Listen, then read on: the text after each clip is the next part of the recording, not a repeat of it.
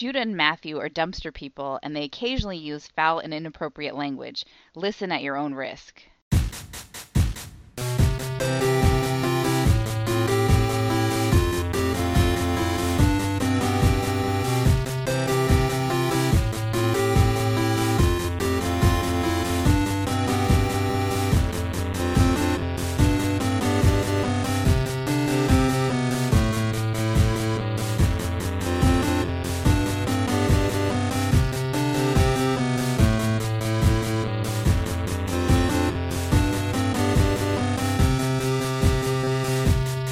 Welcome to Brother Date. I'm Matthew.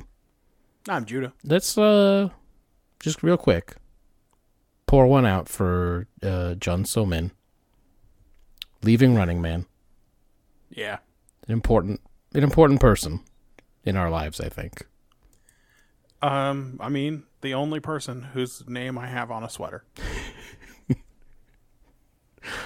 I mean, if you had to power rank the Running Man characters,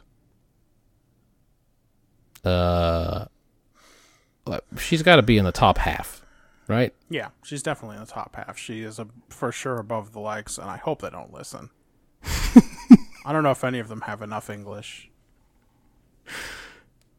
I hope none of them listen. I would definitely put her above Kim Jong Kook. Yes, I have Jong Kook at the bottom for sure. Haha, pretty close. I gave it some thought.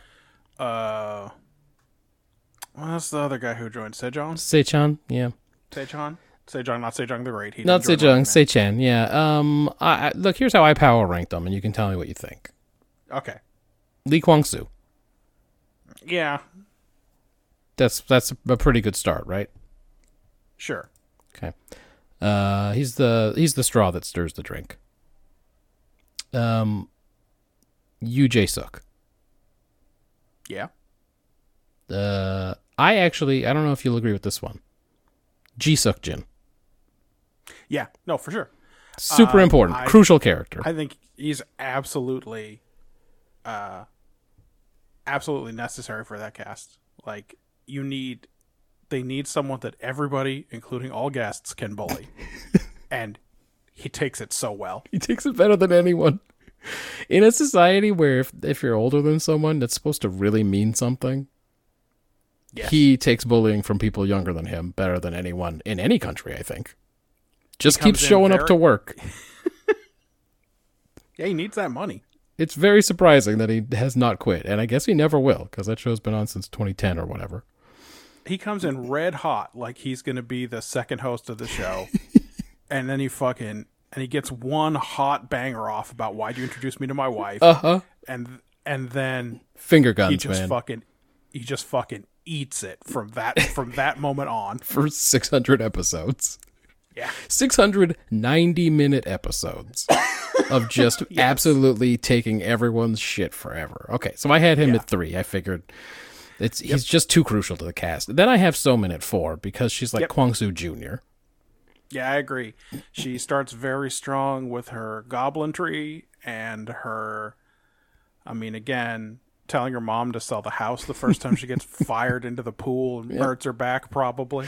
All the times she has to be uh, Yondu, and then she exclaims that she'll never get married because of Running Man. The, but the week after she was Yondu for like the third time, a male guest came on, and he said that he'd seen all the Running Mans, and at first she was really excited about that, and then she thought about it for a second and went, "So you've seen Yondu?" And he went, "Yes," and she said, "Oh, okay." she was very sad. Uh, threatening to take off her pants to everyone's horror. That's right. She has to go to the bathroom so bad she's just going to do it right here. So yeah, she's outstanding. Sad to see her go. Uh, here is where I don't know. You could have Gary or Geo.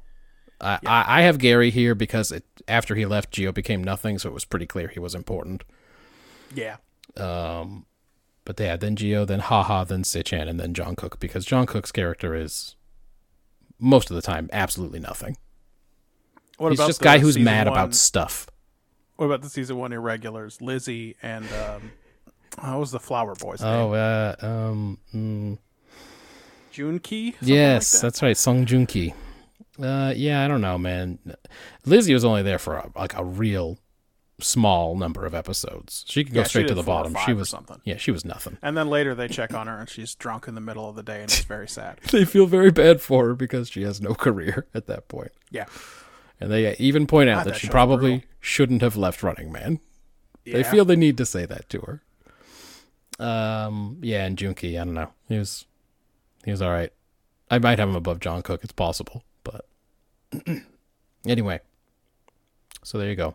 So Min leaving the show no. after six. She was there for six years. Hard to believe. It's been that long. This is going to be a really exciting episode because you keep cutting in and out, and I assume it's just on the Zoom and your audio is going to be fine. Uh, Oh crap! but That's maybe not good though. maybe take a look and see if you've got like weird gaps in your uh, waves. No, I assume it is not my uh not the recording locally here. It's probably just the it's going to be uh like a quiz show for you. Yeah, a little bit. Uh, listen, I, I watched uh, many episodes of Million Million Na Game Kanaba, and so uh, I'm perfectly happy with playing a quiz show where I understand parts of the questions. That's right. And you know what? I am going to slip into Tagalog as well, so it might drop down to like a fourth for you. Oh man, Yeah. fourth could be rough. Sure. Um, no, I think you've got the order just about right. Gary and Geo both make me so sad for such different reasons. But um you know, when Geo has that little resurgence where she says she could seduce Jae Suk with one finger, Yeah. that was almost something, huh? That was pretty good. Yeah, she, she's mostly nothing though these days. It's too bad. Yeah. She's mostly just sleepy. That's it. Yeah. Yeah, that was always one of my favorites. She was always a little sleepy for sure, but now she's now she's pretty sleepy. was they're just like she could fall asleep anywhere. Um Yeah. um anything else going on in your world, Mr. Bisk? Um, in my individual personal world, no, Oh. not really. Oh, okay. Uh, have you been following? I don't think we've talked about this at all. The Connor Stalions. Oh yeah, of course. Okay. it's college football. I mean, it's, you know um, tangentially related to college football. It doesn't involve any teams that I care about, so it fucking drops out of my brain as soon as I'm done reading about it. But Uh-huh. then every couple of days, something else just pops right to the front page. Like, Yeah, uh, it uh, turns out, uh, turns out there's footage of this guy at 18 more games. yeah, yeah, Or, uh, he's been everywhere. He's been everywhere, man. He's been to all the cities in that song. I'm sure he has. today. The today the news is that he didn't he didn't file any expense reports Hmm. with the college. and that proves But then something. Right, it's not it's not nothing, but then you go into the comments and everyone's like, I mean, based on the rest of how this story has gone, I assumed he would have filed expense reports with the memo line cheating. yeah, exactly. They have not been very secretive about it, for sure. Yeah, all right. So there's this guy. His name's Connor Stalions. I think that's at least half of the appeal of the story. That if his name it's was uh, Connor Stevens or something. Then no one would give a crap. But um, and uh, he uh, either to ingratiate himself with Michigan or at the behest of Michigan, the University of Michigan, go blue.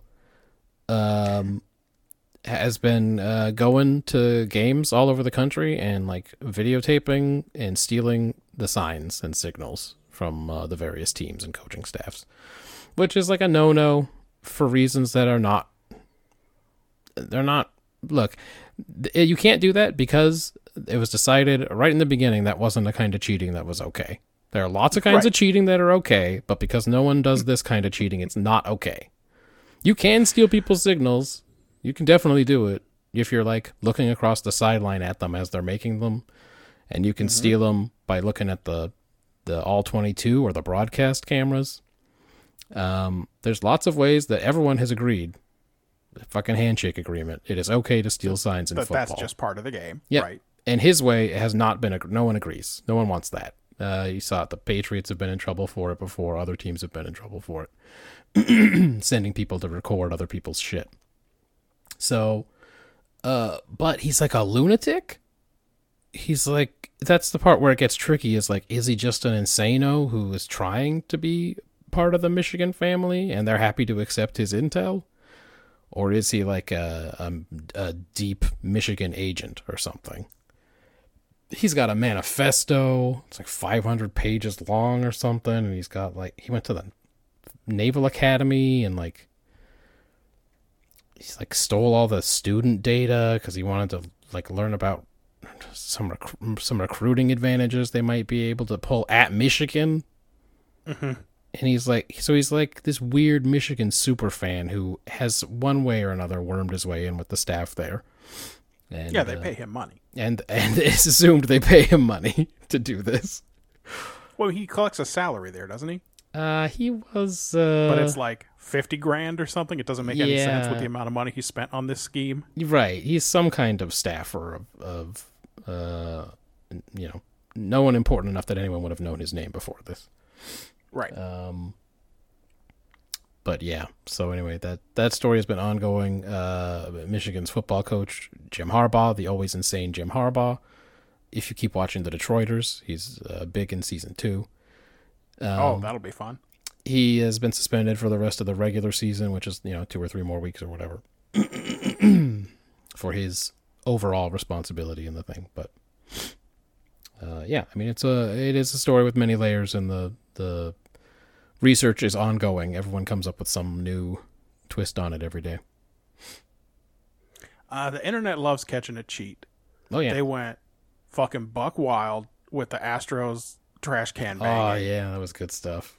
Uh, that was a great couple. That's of good be stuff on because you really can just go back into old games and just Yep. listen and hear it in the background. Yeah, the footage is just fucking on MLB.com. You Yep. just go back and play it, and you hear the banging, and you're like, ah, yeah. Do they still? I wonder if they've like removed all Astros games from from their fucking website Well, they- or whatever.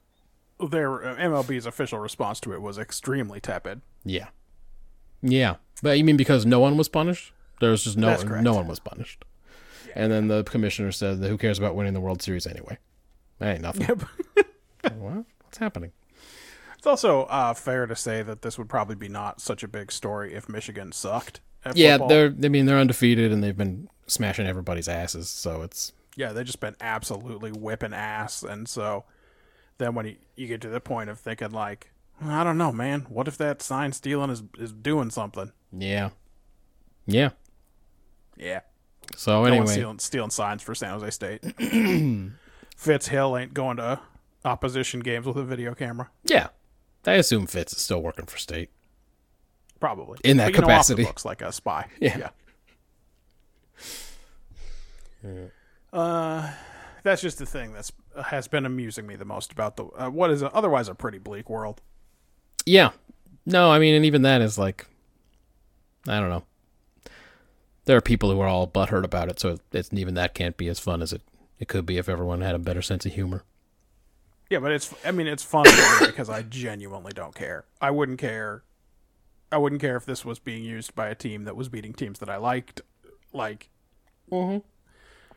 Yeah. it's so it's so basic and sad. Again, it's it's literally like it's just a completely unwritten rule. I can't even believe you can really be punished for it, but it's under the extremely mean, thin uh, guidelines of uh, good sportsmanship or something. So I don't think anyone expects the punishment will be severe.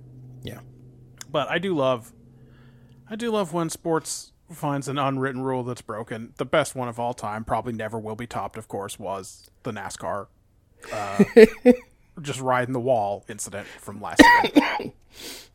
turns out it's faster just to gun it and ride the wall all the way around.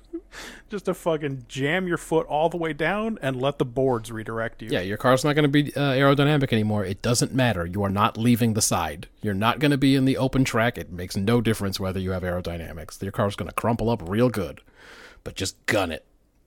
That was crazy. Another another thing, and since this is a sports thing, I guess I'll play it.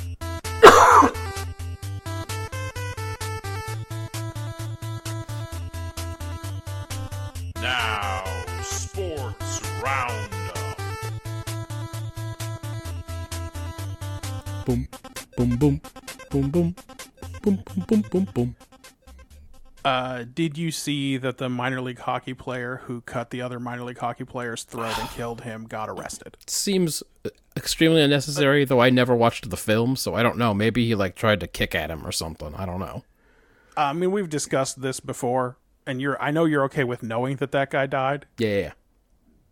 But you don't want to see it. That's so right. Don't don't watch the film. It's nasty. Yeah, I'm not gonna. Wa- I, I refuse to watch the film, but um, Um, but you know, there's a lot of talk. Why was that guy's foot so high? It looks like he kicked him deliberate. He probably didn't mean to cut his throat, but it looked like he kicked him deliberate, et cetera, et cetera. But he ha- had the very bad luck for this hockey game to be played in England. Yeah. So I- Yeah. their criminal justice system works a little different. Yeah, it reminds me of the time that uh, goalie got his neck slashed like uh, I don't know, twenty years ago now, and Another just very bad piece of video to watch. yeah, just instantly, instantly, blood everywhere, just all over the ice Yeah. around him. And you're like, oh Turns shit, out just a huge amount of blood comes out when you get your throat slit. that guy somehow survived. But yeah, I guess this guy wasn't as lucky. So that's what I was saying. I didn't, I didn't, he- I didn't look into it anymore once I heard the guy had died. So uh, maybe the guy did a deliberate motion that then leaves him open to some kind of criminal complaint. But I mean, internet vigilantes sure. we'll say that. I think the reality is that the, he just it just has been arrested as a formality as part of the investigation. It'll probably be fine. Yeah. But um, you, you know, that would not get arrested in the United States. No, hell would Be no. like, well, if you play hockey long enough, someone's going to get their throat absolutely cut. Yeah, and it's also- weird. It doesn't happen every day. That guy died how he wanted. He died how he wanted to live, or something. Lived. He died doing what he loved. That's what I wanted to say. There you go. He got. Um, it was like a Dale Earnhardt situation. He died doing what he loved, being a dick out there. In this guy's case, it was you know just playing hockey regular style, but still. Yeah. Now with Dale Earnhardt, there was the extra thing about how he didn't want to wear a closed face helmet, No, and then, and he was kind probably because it was for know. sissies. if the, if there'd been a head and neck safety device that was not mandatory, he wouldn't have. He wouldn't have put it on. He probably smoked three whole cigarettes as he said the sentence. I don't want to wear that helmet. Just finished three of them right in row. Yeah. So that was that was a little bit, oh, maybe a little bit uh, more ironic than this guy, who I assume had no stance at all on the issue of should we wear neck guards because everyone in hockey agrees no. Everyone said I don't not interested in that. Thank you though. No thanks. No, it's like uh, makes my head head harder to turn. I don't like that. Yeah. I would like to I gotta my have my clear. head. Everyone always says have your head on a swivel, and although I'm not hundred percent certain what that means, uh, I don't feel like wearing a neck guard will help with that. No, also looks Is stupid. that wait? Hold on. Is it the swivel? yeah, is that the swivel? Because then I guess I need it. swivel? And then I require it. Is it swivel brand? Is it a swivel brand neck guard? That's right, and therefore you keep your head on it and keep your neck safe. Hey, Swivel Brand, Make make neck guards for hockey. call us up.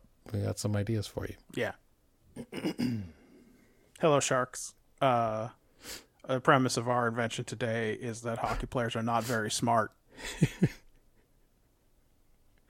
So we we got here is uh you know, let's just roll the video. It's uh, blood on the ice. Just gonna enjoy this one. When you said hello That sharks, it, guy it reminded Oh, me that San Jose Shark. that the San Jose Sharks set a record recently. I don't know if you saw it. It was one of those No, please, please let me know. one of those uh, dubious distinctions. Okay, before this season, the most goals allowed in back-to-back games, like total Oh. goals, was 18. Which is bad. That's very bad. You don't want to allow 18 in two games. That's nine apiece. Yeah, nine nine goals in the game is an extremely bad game. Though I have been to a Sharks game where they allowed ten. That's Yeah. all I'm going to say about it. Okay, well, the Sharks decided they didn't want that record to be in doubt anymore. Right, How many do you think they allowed in back-to-back games? 21, 20. 20. They gave up 10 and 10. Oh, so they did it in two two even games of ten each. Jesus. Can they call up a really old goalie? What's Nabokov doing? Look, man, at that point, it's clear it's not the goalie's fault. It is clear that your defense is just letting dudes take their shots. Hey, what, what do you want? What angle is perfect for you? I will set that up for you. You want me to screen my goalie? I can do that for you. No, no goalie is bad enough to give up 10 goals without a lot of help from the defense. the Sharks are terrible and have been for years, but they are somehow a new level of terrible. But I like how they didn't go to 19. They weren't like, now we have the record 19 in two games. Like, no, no, no. Let's put a little bit of fucking buffer in there. Someone's going to say the pace of hockey has changed and it's easier to score 19 goals now than it was to score 18. Oh, you know what? Let's let another one in. That's right. Leave no doubt that we were the best at this. anyway, Do you want to do the mailbag? yeah, we should probably do that. We've vamped enough. Mailbag. by brother date. All the way back on the fourth. Uh, that was my birthday. That's true. Ryan wrote, I have just never found Chucks to be very comfortable for any kind of walking around. Yeah, I mean, look, um, No, they're not. barely shoes, and they're made for a parquet floor. Yeah, exactly. I mean, yes, this is true. They are not the most comfortable shoe in the world, but for some reason, I um, I still get down with them. I've still got a couple pairs in rotation. Uh, most of the time, I ain't putting my feet through too much. If I'm honest, That's I'm true. on a lot of paved surfaces. Yeah, we're not exactly the great outdoorsman that uh, Ryan is, and honestly, I rarely leave the house, so Yeah. I don't wear shoes at all. Really? Uh, if I'm like if I have to commute into San Francisco for work or something, I I would wear boots. I don't wear sneakers on a day like that. Okay. But even that, you could. Yeah. I just don't. But yeah, no, they. uh Yeah, they're not. You know, they they ain't uh, they ain't cushy on your feet. They're a real man's shoe. I have a gravel driveway, and I have genuinely had shoes where I'm like, ooh, these are not. This is not fun even on this gravel driveway. But so far, the chucks are okay. Okay, good. By the way, I noticed you uh, did not mention that we got a like from Charlotte Watson. It's very important. They liked the post that the the our last episode came out, and I just checked the profile, and it says found different beauties from all U.S. states. They're ready to meet. Some have naked profile photos. So I just wanted to shout out. I didn't see this. It is view. It's listeners like you, Charlotte Watson, that make it all worth it. Thank you, Charlotte Watson. At Uh, also- Charlotte Watson. Also appears that we have got a message from Ryan since the time I started reading the messages from Ryan. uh, did the imagination run wild? She asks. Look at my nude, a photo, kitty cat, blowing a kiss. Look for me by nickname. ru.girls-nice.online. All right, nice. Uh, there you go. Nah, now that I know these are Russian girls, I politically, That's right. I am against this now. yeah, I'm back out. Yeah. You think I can't get fucking non-Russian titties? Huh? On the internet? I don't know. Do you think they're all Russian? All the titties on the internet? Well, anyway. I mean, a certain volume of them are for sure. uh, this individual has liked a wild collection of posts, a lot of NFL stuff. Oh, well, you know. They might be able to get some I just wonder how we fell into the uh the algorithm. Yeah, Anyway, guys, It uh, so it's yeah, good post. ru.girls-nice.online, everybody. dot online. Okay. So just to repeat it, Uh, every time I- ru.girls-nice.online. Every time I scroll back to this page, I see the little clip that you posted yesterday or the day before. that is fast. It's amazing. um, we'll it's- get to that right up at the end. Yeah, okay, good. Because there are two. I posted two clips because they were good enough as audio clips. Yeah, the one is Terrence Howard's one times one equals two Yes. math or whatever. Yes, yes, yes, yes, Yeah. yes. That and then the other one is RoboCop, and the RoboCop one I watched 30 times the other day. Just watched it on a loop over and over and over again that one minute because it was so unbelievable what I was seeing. I assumed that was from a sketch show. I mean, it was, it was, and I I think re- you should leave Skit for sure. until I read further on and d- discovered that that is apparently real, a real part of that documentary, and the thing that Peter Weller says at the end of it It's so great. is not just a reference to Rick James and the Chappelle Show. uh, but we'll get there. Yep. Um, On the also on the fourth, yeah, that was my birthday. Uh, Ryan writes at Brother Date, so that's why he won't go to karaoke. Presumably about our discovery that Ben is very bad at rhythm games. yeah, he's not. He doesn't have it in him. He doesn't have the rhythm in him. Do you guys know? Does he have musical tastes of any kind, or is he one of those people that just like he doesn't like music? Well, we drove, as you know, Yeah. from California to Presque Isle, Maine, and then down to Ocean City, and then across to Seattle, and then back down to San Jose in 2003 with a CD player, Okay. a portable CD player connected, I think, to an audio you know, one of those cassettes that has a cord coming out that you plug into a CD yes. player. Hell yes. Yeah. a great technology. Uh, and so we obviously we alternated music quite a bit on there, and he listened to a lot of Foreigner. Oh. Well, that's a tough one. I mean, it could be worse. So I could be worse. Did you hear Cold as Ice? yes, of course. What about It Hot could have Blooded? been. yeah, definitely double vision. Everything from the belt. Everything from the Foreigner belt we heard. Okay, good. but not uh, everybody's working for the weekend or whatever the misfire was Yes. on the other one. That was a Loverboy song. Loverboy has always sucked. And then, Uh-uh. yeah, the great Carl line. But I saw him, uh, saw him at the Meadowlands with Bryan Adams in '89, and they kicked ass. Uh, well, that's interesting. Foreigner, so you huh? know, um, I feel like he has a couple of Bon Jovi records probably, right? and then you know it'd be my turn, and I'd put on a fucking Mountain Goats record, and Hmm. then he'd have to fucking listen to that for forty minutes in Utah. Yeah. No, did- by that time, did they even have the good jazz record out? Nope. Oh, Okay. definitely not. It was all stuff recorded into a boombox, Okay. into the mic on a boombox. That is very mean of you. If you're gonna make someone listen to a bunch of stuff on a road trip, at least have it be decent recording quality, yeah. so you can hear how Uh, shitty or good it is. listen, man. By the end of the road trip, he was uh, he had Stockholm syndrome, and at some point in, I think Montana or Idaho, he was like, "Hey, why don't you put the that Mountain Goats record back on?" So, you know, Yeah. Well, then you said, uh, yeah, I'm sure I don't have to remind you about the psychological state of a prisoner or whatever, like Picard did with Beverly. in in possibly the last high scoring episode of TNG. Yeah, maybe. Jesus. Spoiler, it's not looking good. Um, also on the fourth, I wrote, I think we ended up with the DJ Hero instruments at some point and used them like three times. To have a plastic, fake plastic turntable and mixer. Uh huh. Hold on. That seems less fun to me. Hey, how do I unmute on Audacity? Well, you're. How did you mute? Control U. It's not working to unmute it. Okay, right under the where it says audio one, there's a mute button. Okay. Hit that shit.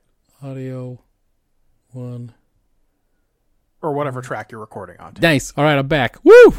Woo! Just I'm, All I'm definitely leaving that in though. That's that stays in. So when people listen to this, they'll hear me answer your question, but not your question. Listen, here's the deal. Um, It's fucking cursed today, huh? I got a well, I got a cough. I got a cough, and uh, I'm sick all the time because of this fucking kid and his daycare that he loves so much, and that he always throws in our face about how much he loves the fucking daycare, and then he Yep, brings us and every germ to- there is. I'm sick all the time. you need a physical cough button in between your microphone and the computer, but since you don't have one, That's right. I used You to have one that I'd accidentally sit on, and then I'd panic and not understand why I couldn't, why no one could hear me. Now I've found the actual button. Thank you for showing me that. Here, I'm going to test it out. Oh, I'm back. See, all right. this is good stuff. Uh, if you hit solo, it'll mute every other track, but that's not useful if you're just recording one track. No, no. I'll just stick with mute for now, everybody. Ah, pod business. I'm good at this. I've only been doing. Look, this is only my 278th episode of this, so I'm I'm on my learning curve is exactly where it should be. Hey, um, DJ Hero never was interesting to me. No, I was more interested in music adjacent games in Donkey Konga, to be honest. Or what was the Taiko drummer one? oh yeah, that one that I would have liked better. Yeah, that one would have been pretty okay. Because you can really get into some taiko drumming. You got to use your whole body. I mean, I live in San Jose, so you know that I can. It's a Because there's a lot of festivals in Japantown with taiko drumming. yeah, it's like a, a regular assembly thing that happens to at school. They come in and they Yep. do their taiko drumming. And then you go, it's pretty good, but it really is just drumming, huh? Yeah, no, that's it. They ain't playing. I mean, every once in a while they shout. They yeah, but they ain't no uh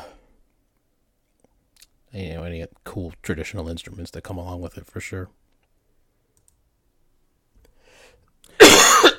So I will henceforth refer to her only as wife until I forget that commitment and revert to calling her wifey. He also writes, I think I was like 25 when I learned that my brother pitched a no hitter in the Colt League World Series in 1987. I mean that's pretty cool. No hitter's nice, Yeah, man. but That's the highest league in that organization, right? yeah, it's like thirteen year olds or something. Yeah, because 13, Pony 14? is before Colt, right? Oh, those so fourteen year olds then maybe. I don't know how Yeah, old you can be like for that. Colt, but yeah, I mean you're starting to get almost to high like high where high school pitchers will be. Yeah. He says, I wish I'd known that when I was a kid and been more proud of him. But, um, and that's very fair. No, I mean, look, um, um, all of my athletic achievements basically end at age ten as well. So like, I'm not throwing stones, but like, if you're if your cool sports achievement is before you were like 15 years old, they don't really matter. No one should be that proud about it. So I should stop telling people about the third place I got in the sixth grade science fair. Well, I said athletic achievement. Does that count? Is that what you consider athletics? I guess it wasn't that athletic, and also Dad wrote it. so he got really, got really charged up on the issues surrounding fur farming and wrote this whole fucking report. Jeez, really? Yeah, Was he upset that he only got third place? That's a good question. I didn't th- selfishly, I didn't think to ask if he was bothered by the fact that other sixth graders got a better medal than he did.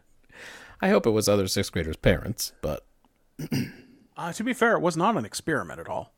sure. It was literally just a report. Well, R.I.P. Man. Yeah, yeah. I'll always remember now, starting now, that he got third place in that uh, science science thing. I, I already forgot it. I still have that medal somewhere. Uh, is it with, with your? All of my swimming club ribbons. what about your spelling bee trophy? That unfortunately got too smashed up along the along the way. Those trophies are very special. And it fell on your head once, and that wasn't great for it. No, it did loosen up a bit Yeah. after the bonk on my head. Uh, it wanged my Yes. head and it and it uh, and then after that it did a little dance when you moved it around. It's just held together with long threaded rods and wing nuts and stuff, but I think the plastic broke to the point where you, you couldn't reasonably tighten it. Yeah. Uh, Ryan says, "Okay, that's fair. You've put in the hours. We talked about uh, rubric scores, etc. Yeah, we said that How you much know of this we're watching? Yeah, I mean, if he's uh, he's gonna fucking try to pass himself off as an expert, then he's got to join this fucking project, and he can take my place, and that's fine. He can do do three a week for the next thirty weeks or whatever. He um, he could, but he won't." He also wrote, "Picard definitely jumps the shark. Unfortunately, I feel like the dialogue in Discovery is pretty good, but the plots are a bit weird. Yeah, I don't even know what the plot. for sure weird. I don't even know what they are. I couldn't describe them to you if if I had to. Uh, I don't know. The dialogue's pretty good, except it's hella weird. They'll be like in the middle of a massive emergency, and they'll have like a three minute heart to heart, and you're like the ship's like shaking all around them and everything. And I don't really get it. Just do action or don't, you know. Yeah, I mean, hey, everybody loves Michelle Yeoh, right? She had quite a comeback the last couple of years. She's she was in that movie that everybody liked. Uh, every everybody Everything, everywhere, all at once. Yeah, there it is. Um, I have not yet seen that. That was a good movie. I I do recommend that. Well, you know, I don't see no movies, so No, you ain't seen that one. I ain't seen that one. Yeah. Uh, You know who else has never seen that one? Whatever that one is, our mother. Every single time Marjan or I talk about a movie, she's like, "I haven't seen that." And Marjan's Yeah, answer is always, "Would you like to?" She's not, of course. She's not so much. Uh, "Ah, I don't watch movies. I ain't gonna see that movie. As she is. uh, I never got to go to see any movies. Yeah. so, Well, you know, because of your father. movie. Your father didn't want to watch any movies. I mean, he would watch endless foreign movies. So I don't know what she's talking about. Yeah. That was his fucking. He'd turn on Bravo back when that's all they played. And you just watch foreign movies all day long and tape them. And tape them all. Yep. I gotta tape these six random foreign movies on Bravo today. It's important. This is my schedule for today. Listen, that was important. If you didn't have a computer in your house until 1998, but you needed to see a boob sometimes. You needed to see a loving, foreign directed boob. Yep. Yep. That was not sexy, really, but you didn't have that many options. No, there was too much going on. Too much Yeah. pathos. Ah, I don't need that much pathos with my boobs. It just gets her boob on you and just like, I just feel sorry for her. Yeah, this is a kind of an unfortunate situation. Take that, Europe. I That's think we, we should, like. I'm sad about everyone's situation in this film, and now I'm kind of sad about everyone's situation in general. Bravo. He didn't videotape like Porky's. Nah, that wasn't his style. Like um, raunchy comedies, not really his style. I mean, he would have laughed like crazy at him, but he wouldn't have taped him. and he would have been embarrassed at laughing at them. All right, but would he have laughed more at Porky's or at Perfect Strangers?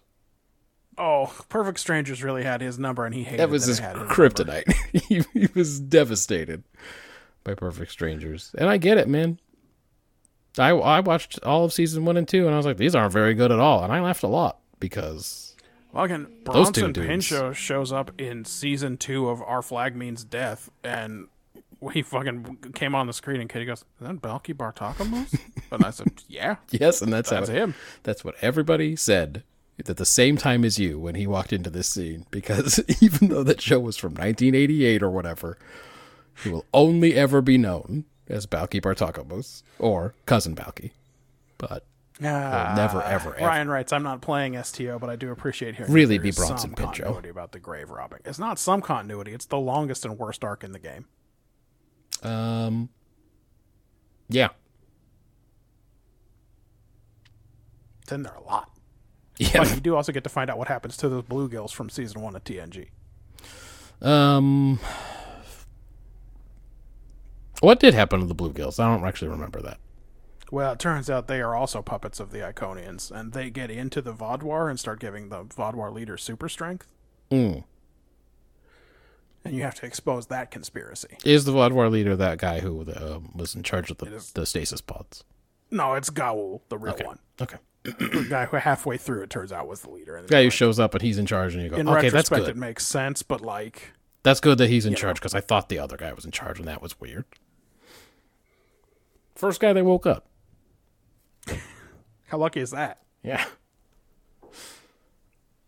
It's, uh, well, listen, it's like uh, Worf being also being decorated. A lot of assumptions were being made. I love the uh, the clenched jaw and the look on his face. He can't even see the rest of the personnel files after his comes up. well, first of all, there aren't many left. He's near out the bottom. He's really low. But he just turns around and goes, "Fuck." Even in season five or whatever, he's very low in the ship ship's rankings. Yeah. Um, uh, we had a scorigami on the fifth. Houston thirty nine, Tampa Bay thirty seven. Yeah. Low Um, scoring to be a scorigami, but I guess thirty seven maybe is a weird score. Yeah, I think I the only reason I posted this is because it they had to it got this crazy score because the Houston kicker got hurt in the first quarter and they didn't have a backup kicker. And so Oh, they kept having to go one, for huh? two. Yeah, they didn't carry one. They kept having to go for punter two. can't. One of these teams where there's a punter but he can't place kick. This is what I'm saying. If you're a punter, the third string quarterback can uh can punt because anyone can punt a little. well, yeah, anyone can just kick the ball and it'll go as far as it goes, I guess.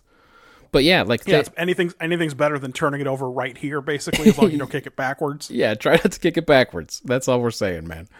Yeah, um yeah, it was I don't know what these fucking punters are doing all week. You learn how to kick a fucking 30-yard field goal or something. It's not it's a a, big deal. real good. Do they have to rest their knees? Maybe. Ah, maybe. you know how it is, coach. It ain't like the old days where a person could punt and place kick. You gotta, you can't expect that no more. So they had their backup running back doing the kickoffs Oh wow! they they trusted he they trusted him to kick it sort of far, but like they didn't think he could kick it straight or nothing. Yeah, the field goal is a very different piece of technology than just one kick from a tee that's always in the same place, and however far you get it, you get it, and we'll just deal with it. Then, on the second to last possession, they suddenly changed their mind and said, We're going to let you try it. and they went out for a field goal, and the guy nailed like a short field goal, like a 33 yarder or something. And then, Was he on the like, last fucking possession, frantically practicing on the sidelines the whole time? uh, I, I assume because uh, I don't think he got any carries. I think once he was the kicker again, they were like, "Oh, you, we're not, we're not throwing you in the game and risking getting our other kicker injured." but then on the last possession, they switched right back and they scored a touchdown. And they went, "No, we better go for two again. we we don't trust this guy to kick an extra point here and nothing." So like the score was hella weird the whole time because they most of the time did not have the confidence to even try an extra point. But then randomly they're like, "Yeah, no, no, go out there and give that field goal a chance," and then he nailed it. Anyway, so weird, oh fucking weird game. It must have been exactly the right distance where they're like, uh, a fucking touchback is no big deal here. Yeah, right. If we turn it over here, it's not the end of the world. But it's too way too far to go for two. Or to try to score a touchdown on fourth down, you know? Yeah. so they won that game, uh, playing that crazy style. And then they picked someone up off waiver wires, right? Oh, I assume they got another kicker. Yeah. Right. No, they ain't letting that guy continue to kick. uh, on the 10th, you posted uh, Fun with Maths. This is an interview with uh, Terrence Howard. Uh, Terrence Howard is a man who has believed for. When did he get replaced in the Marvel movies by Don Cheadle? Oh man. Well, that was a long time ago now, 2010 or something. It's been a fucking Yeah, while. yeah, yeah. So since then, he has broken math wide open. Yeah, yeah, yeah, yeah. Uh, forget all this stuff you've heard about one plus one equals two. Actually, one times one equals two. And he will talk for a long time about it if you let him. Yes. And it is. There are more advanced versions of this guy that pop up in Ask Physics, Ask Science, mm-hmm. Math, etc., where someone thinks they fucking they fucking thought of something that no one else has ever thought of before, Yeah. and they will not back down. And like, I don't want to. I don't know if you're gonna play the clip or not, but like, I'm not. I'm not because I don't want to fucking load it up. But okay. So his main problem seems to be with the terminology. Uh huh. He's real hung up on what the definition of the word multiply is. Instead of just being like, that's just what we call this operation, buddy. It's not a big deal. just, it doesn't have to technically make the number get bigger. It's fine. Uh huh. Okay? Yeah, if you said to him, "Listen, man, this is asking you if you had one group with one unit in it, Yeah. how many units are there total?" That's the, that's answer's it, one. man. It- don't worry about the word multiply and what you think That's it what it means in means. all Yeah. situations. Just like that's literally his entire argument is like, but where's the? It's not multiplying. If one times one is one, it's not multiplying anything. The number's the same. It didn't get bigger, and you're like, that's not the point, Terrence Howard. But please talk for another half hour because this is amazing. Yeah. I mean, you want to tell him, hey, you know, a half times a quarter, it's an eighth. How messed up is that? Fucking, that's jacked up. It got even smaller. It didn't just not get bigger. right. Got smaller, my man. That would probably make him furious. Furious. He probably thinks an eighth is bigger than a quarter, though. Okay, should should I not send uh, video clips then from now on? I, I mean, I'm Because we're not going to be able to play this uh, this RoboCop one either. Then, huh? Twitter don't fucking. Uh, let's see if I can get it to load on this iPad. Because this this RoboCop one made me laugh so hard. Yeah, I just was kept gonna going back fucking- to it throughout the day. I was day. just gonna fucking read this RoboCop one. So what I'm going to play, if Twitter loads, God. it's a big if, is a clip from a RoboCop documentary that I understand is to be like a four-hour documentary. Oh, on man. of RoboCop. You should definitely pick a real shitty movie and make the documentary way longer than the shitty movie for sure. Uh huh. Yeah. Uh, so I'm gonna turn the volume down here just so I can get it queued to the right spot because it Okay. is it fucking auto playing because this is a garbage website. Yeah, yeah, yeah. What are you talking about? It works great. All right, so this is from the documentary, and it's genuinely this is as good as anything in any sketch show. I went upstairs and I was carrying, I don't know, about eight Oreos in a, you know, a stack. I'd hand him his weapon. I'd say, Peter, safety's off. And he wouldn't take the pistol. And he says, Robo wants an Oreo. And I looked at him and go, no, it's just you and I, Peter. Robo doesn't get an Oreo. If Peter wants an Oreo, Peter can have an Oreo. And he clip clops in the suit over to the edge of the railing, and Peter starts bellowing, Robo wants an Oreo. And when the steel mill just echoes, Randy has Oreos, or Robo wants an Oreo. And Steve Lim over the radio goes, uh, Randy, do you have Oreos? So I stuffed that whole stack in my mouth and then crunched them and let them fall down three stories onto everybody below me. And I, not anymore. And Robo got upset. I haven't got a damn clue about Randy Moore and his fucking Oreos. It's so good. They, they in the documentary they have animated this whole scene. It's an animated reenactment as this guy's describing it. And I love one. I love the idea that Peter Weller is that his name thought that it was a, an important thing to like method act his way through the Uh-huh. movie RoboCop. Yeah, and that he, had to walk RoboCop. around and tell everyone that he was RoboCop and that Robo wanted something. And two, that the director or whoever that was was against that idea Yeah, and wanted him to cut the shit.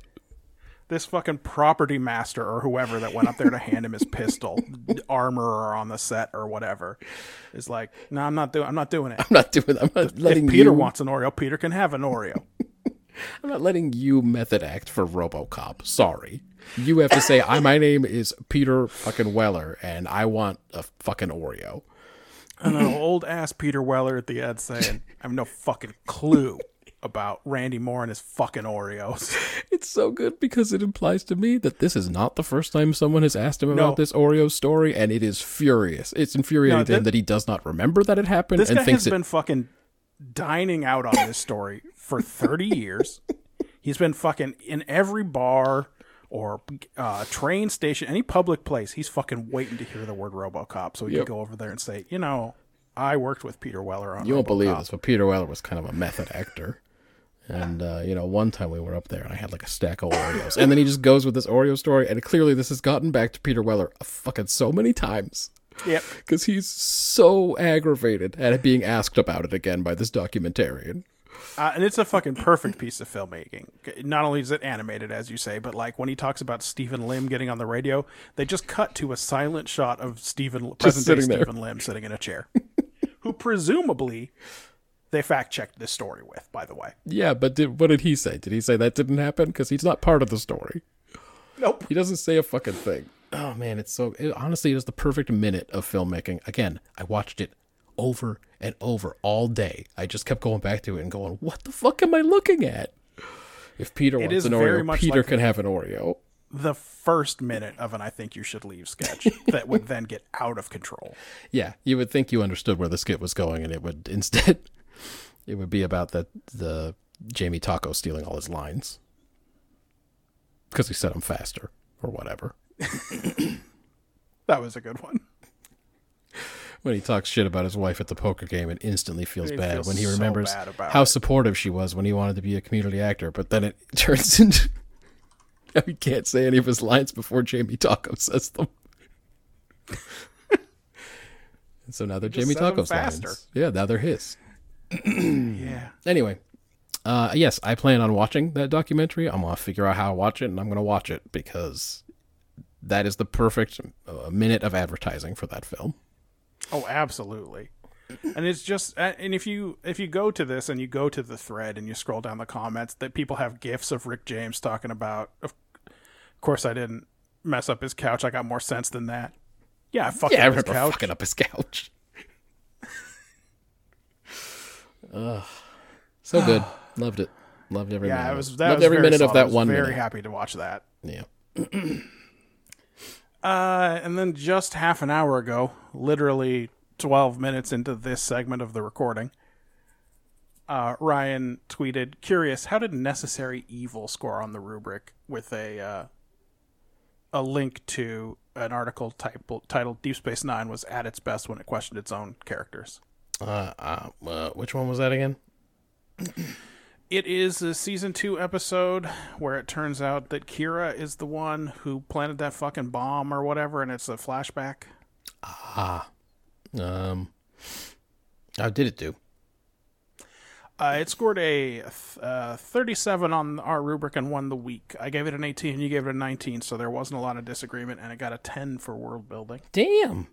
Well, I guess so- you know, thirty-seven is not like the best score in the world, but it's above average. It turns out that tw- uh, week 27 was not a good week. Um, it had the alternative factor, which I think Oh. is the one with Lazarus. That's uh, that's one of my favorite episodes. I mean, I, mean, didn't score good. it. Like I only gave it nine points, but I enjoyed it so It fucking has much. Uh, Where Silence Has Lease. The Voyager episode of Resistance. I don't remember nothing about that, but the uh, that that's the week that Enterprise gave us Carbon Creek, yeah. where I got so mad about having to see T'Pol's bolt-ons through that Yep. hanging laundry. Oh, I remember it. I'll, I'll Plus always the have to remember. fucking twist ending at the end. That I mean, was she there? yeah, who Was fucking is knows? this about T'Pol? Who fucking knows? uh, who knows? Maybe it was a make 'em up, but why does she have that bag? I don't really know what's happening. yeah, All right, it's a bag So, or something uh, that she has. A bad week, but a 37 wins most weeks. I just love that Carbon Creek is one of those where we had very different, but not like not like I had it good and you had it bad. You had it like really, really, really, Terrible. really bad, and I just had it There bad. was- yeah, there was a, definitely a delta, but uh, it was it was bad on both parts. and that closes the mailbag, which means Time to do this thing. we gotta we gotta do the thing. Okay. So we're discussing episodes from week 138, starting with uh, last week's Absolute Dog TNG. Yeah. This week we watched. I shouldn't have said Absolute Dog. That's gonna seem like a pun, but it wasn't. this week we watched the Dog Heavy episode. This week's absolute dog, Aquiel.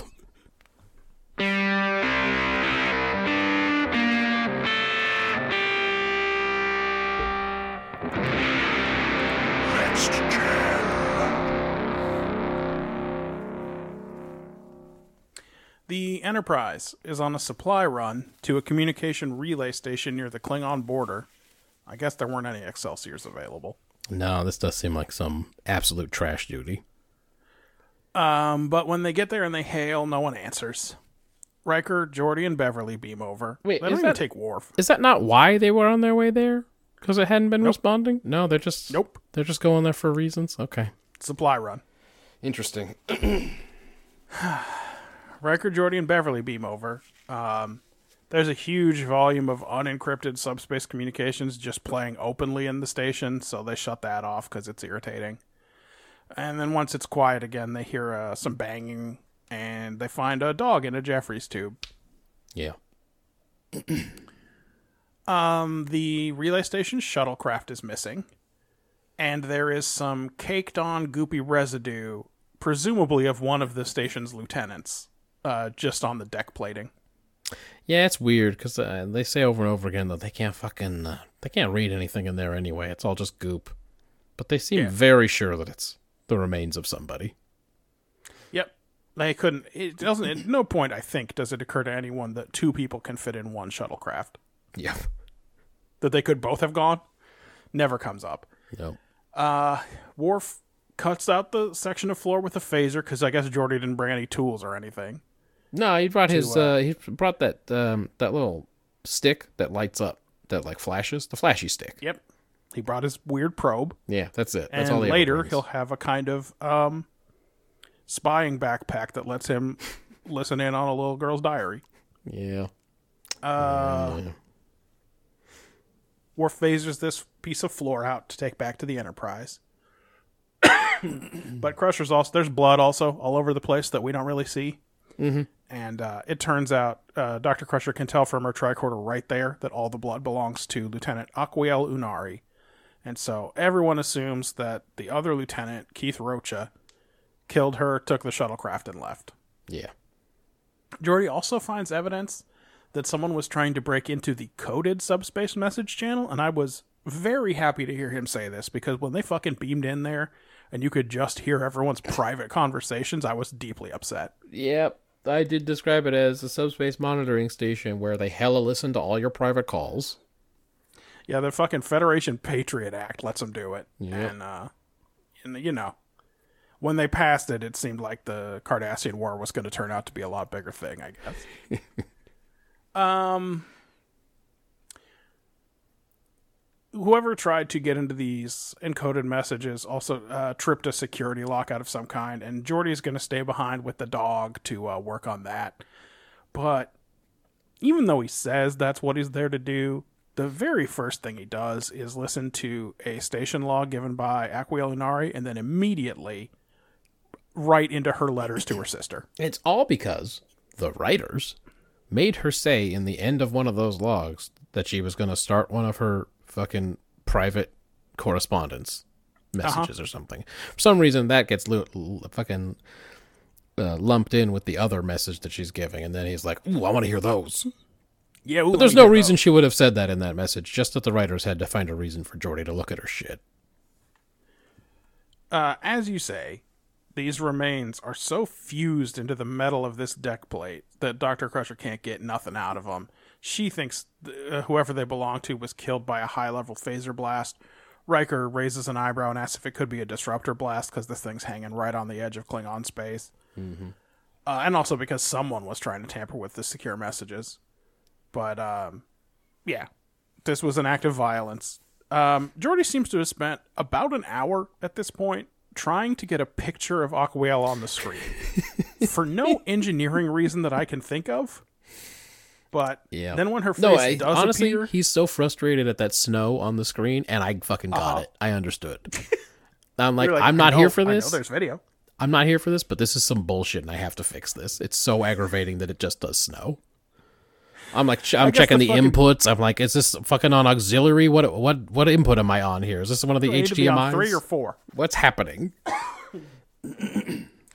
Yeah, the fucking coded messages can wait at this one. He's got to fix this fucking message so Yeah. he can see the lady. It's like if he got there and the fucking Wi-Fi was down, that would have been all I was doing the whole time. It's like, no, no, no, no, no. I gotta get this Wi-Fi fixed though. It's very important. Well, her face eventually pops on the screen, and then there's a big swell in the music that tells the whole story. Uh, Geordi is very taken by the image of this beautiful dead girl. Now, we have covered this before, and I think we don't know what Geordi sees when he looks at a flat screen. Yep. Is he seeing anything at all? Can he read? Honestly, can he he, see read? her aura? Just tell us. What's going on here? And again, this di- this didn't have to be. A, this could have been a story about Barkley. They could have brought Barkley over to do Yeah. this. Honestly, only the fact that Geordi is uh, kind of a sad sack uh, with the ladies. I mean, that part kind of makes sense that he'd be like falling for the uh, first dead girl and then, spoiler alert, murder suspect. Yeah, yeah, yeah, yeah. yeah. well, on the video, she sings an alien song to her sister, and then she repeats this bad dream that she's been talking about for the second time. She says she thinks she's been having these dreams because that Klingon has been getting more aggressive. Um, it turns out her dad used to hit her or something. Yeah. and she's being re-stimulated by this Klingon Morag, and she's all alone in space. She got nowhere to run. Geordi hears this and runs all of it by Picard, and he puts a call into the Klingon governor Torak, who does not want to help in any way, and Yeah. tries to bluster through it by pretending to be offended or whatever, until Picard subtly threatens to take it up with Gowron. Yeah. Changes his tune. One of Picard's um, favorite tricks. I'll just go talk yes. to Gowron. Don't worry about it. I got Gowron. Yep.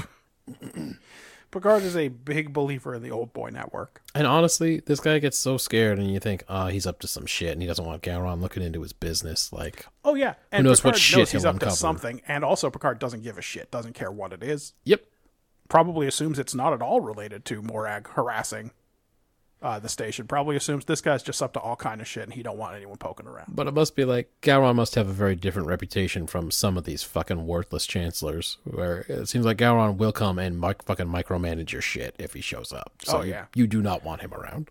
Well, he's probably looking. Gowron is an outsider, and he's probably looking to replace people with his own dudes. That's right. He's probably doing some fucking loyalty tests when he shows up. Uh huh. Um, Geordi has brought all of Aquiel's logs back to his bedroom mm. to watch in private all night. he says later he says he was up all night. Yep. Uh, and then he sings that song "Tape You" by Nerd, N-E-R-D, which I think was an interesting choice for that episode. That was an interesting choice, especially since this episode predates that album What? by eight years. False. Six years? False. There's no way. Um, In the last one he watches, Aquiel hears a strange noise and gets all worried. Um, but I don't think that's relevant. Yeah, she's. I don't like, think that was footage of the attack because he sure does watch a bunch more after that. Yeah. uh, Um. I guess maybe with hindsight, maybe that was the dog doing something that a coalescent, uh, fucking what like organism would do. I don't know. I mean, presumably the, the coalescent organism was not in the dog at that point. Oh, then uh, then maybe she heard. Well, Maybe fuck, man. Rocha was banging pans around in way. She does think it's Rocha for sure. Yeah. Um. Now Worf has gone over there with a, his own tricorder, which he has set to Klingon, and he finds, yeah, there's Klingon DNA all over this piece. Yeah. It's not mine, I Um, promise. This isn't. I'm not picking myself up from fucking yesterday or whatever. He doesn't have to phase or anything or do anything. As with Doctor Crusher, just waving his tricorder around is enough here. Yeah. Uh, let's see. Riker comes to talk to Geordi about how everything's going, but and Geordi answers him, but he don't care about none of that because he is very charmed with this uh idea that Geordi has fallen in love with a ghost. Yeah, he gives that Riker smile. Yeah, he's big into this idea. Like, I presume because he thinks this woman is never coming back and this is harmless, and ultimately Geordi's not going to roofie anyone. So it's okay. This is just a fun quirk, I guess. But also, boy, that'd be a weird thing for Riker of all people to be worried about. Riker, the probable rapist. aside from that one episode, it does seem like Riker is mainly interested in consent. Yes, well, he uh, he, can't tells that love of a servant, slave, and yeah, tells her that I don't want you to do anything for me except this thing I'm telling you you definitely have to do for me, which is not treat me the way that you have learned to treat people. yeah. Also, I would, I do want to order you to make me dinner. Yeah, please, uh, a, a la Utah. Yeah. Um, everyone gets called back to the Enterprise, where Torak brings in an injured but alive Aquiel Uhnari. She tells Picard that Rocha attacked her suddenly one day, and she doesn't remember what happened next. She just woke up in the shuttle. Well, now she looks like a big killer, and everyone assumes that the residue on the deck plate belongs to Rocha. But Beverly's dragging her heels on this one. She still hasn't figured out the right combination of lasers and scrapey things to uh to get access to the actual matter. It's true. There's like a real fucking basic roadblock to her part of this episode, to her entire Yes. plot line. And it's like she cannot figure out the physical process that she needs to do to get a sample. it is, it's very take her a realistic and very embarrassing. Yes, it has to take her a long time or the script doesn't work. And so she just has to they constantly has to be a thing where she's like, I still don't know. she just has to keep saying to Picard, it's fucking stuck on there, man. I don't know what to Man, do. Man, I'm telling you, it's like caked on. We soaked it overnight. I spent the last hour just hitting it, it with, with like a water. hitting it with a fucking screwdriver, just hoping to get like a chip of it off. Nothing is Yeah, like fucking I don't care if it fucks up the diamond plate. I'm going hard on this thing. Nothing. yeah, but nothing's happening. I swear to God, I'm trying though. The pans are right. I mean, the diamond plates are right off, but I'm fucking scrubbing. Let me tell you. Um, Torak agrees to allow Enterprise to speak to Morag, since there is still the matter of the Klingon DNA to deal with. Meanwhile, Geordi takes Aquiel to pick up her dog, and then to 10 forward. Presumably, somewhere in here, she gets a shower and a clean uniform, because in 10 forward, she doesn't have all cuts and blood on her anymore. Yep. And uh, I also presume Geordi st- stood in her living room, even though she would have preferred he wait outside. Oh yeah, yeah, yeah. Yep. He probably said something like, "I know you're you're probably pretty jittery right now. I'll stay out here and Um, no, I'm okay. keep watch. You could. Nah, it's no, okay. don't I'll worry just about stay it. Right here. You don't worry about it though. I got it. I'm uh, I'm stay right here with the dog, and we're gonna be you're You- gonna be okay. You definitely have the door code, right? Yep, that's right. No one's gonna lock you in here. I have all the door codes. Hold on, I'm gonna go change my sweater. Ah man, does he put on a good one later? Dude, Um, dude, dude, dude, dude, dude. Their their outfits in the last fucking scene are some fucking Andre 3000 as hell fucking casual outfits. I love is- them it's so wild much. stuff for sure. She definitely dresses like he was, said he was going to take her to the opera until he showed up at the door, and then she was like, "Oh, okay." Uh, he's dressed again. he's dressed like some kind of clown. I, I don't think we're going to the opera. Oh, okay.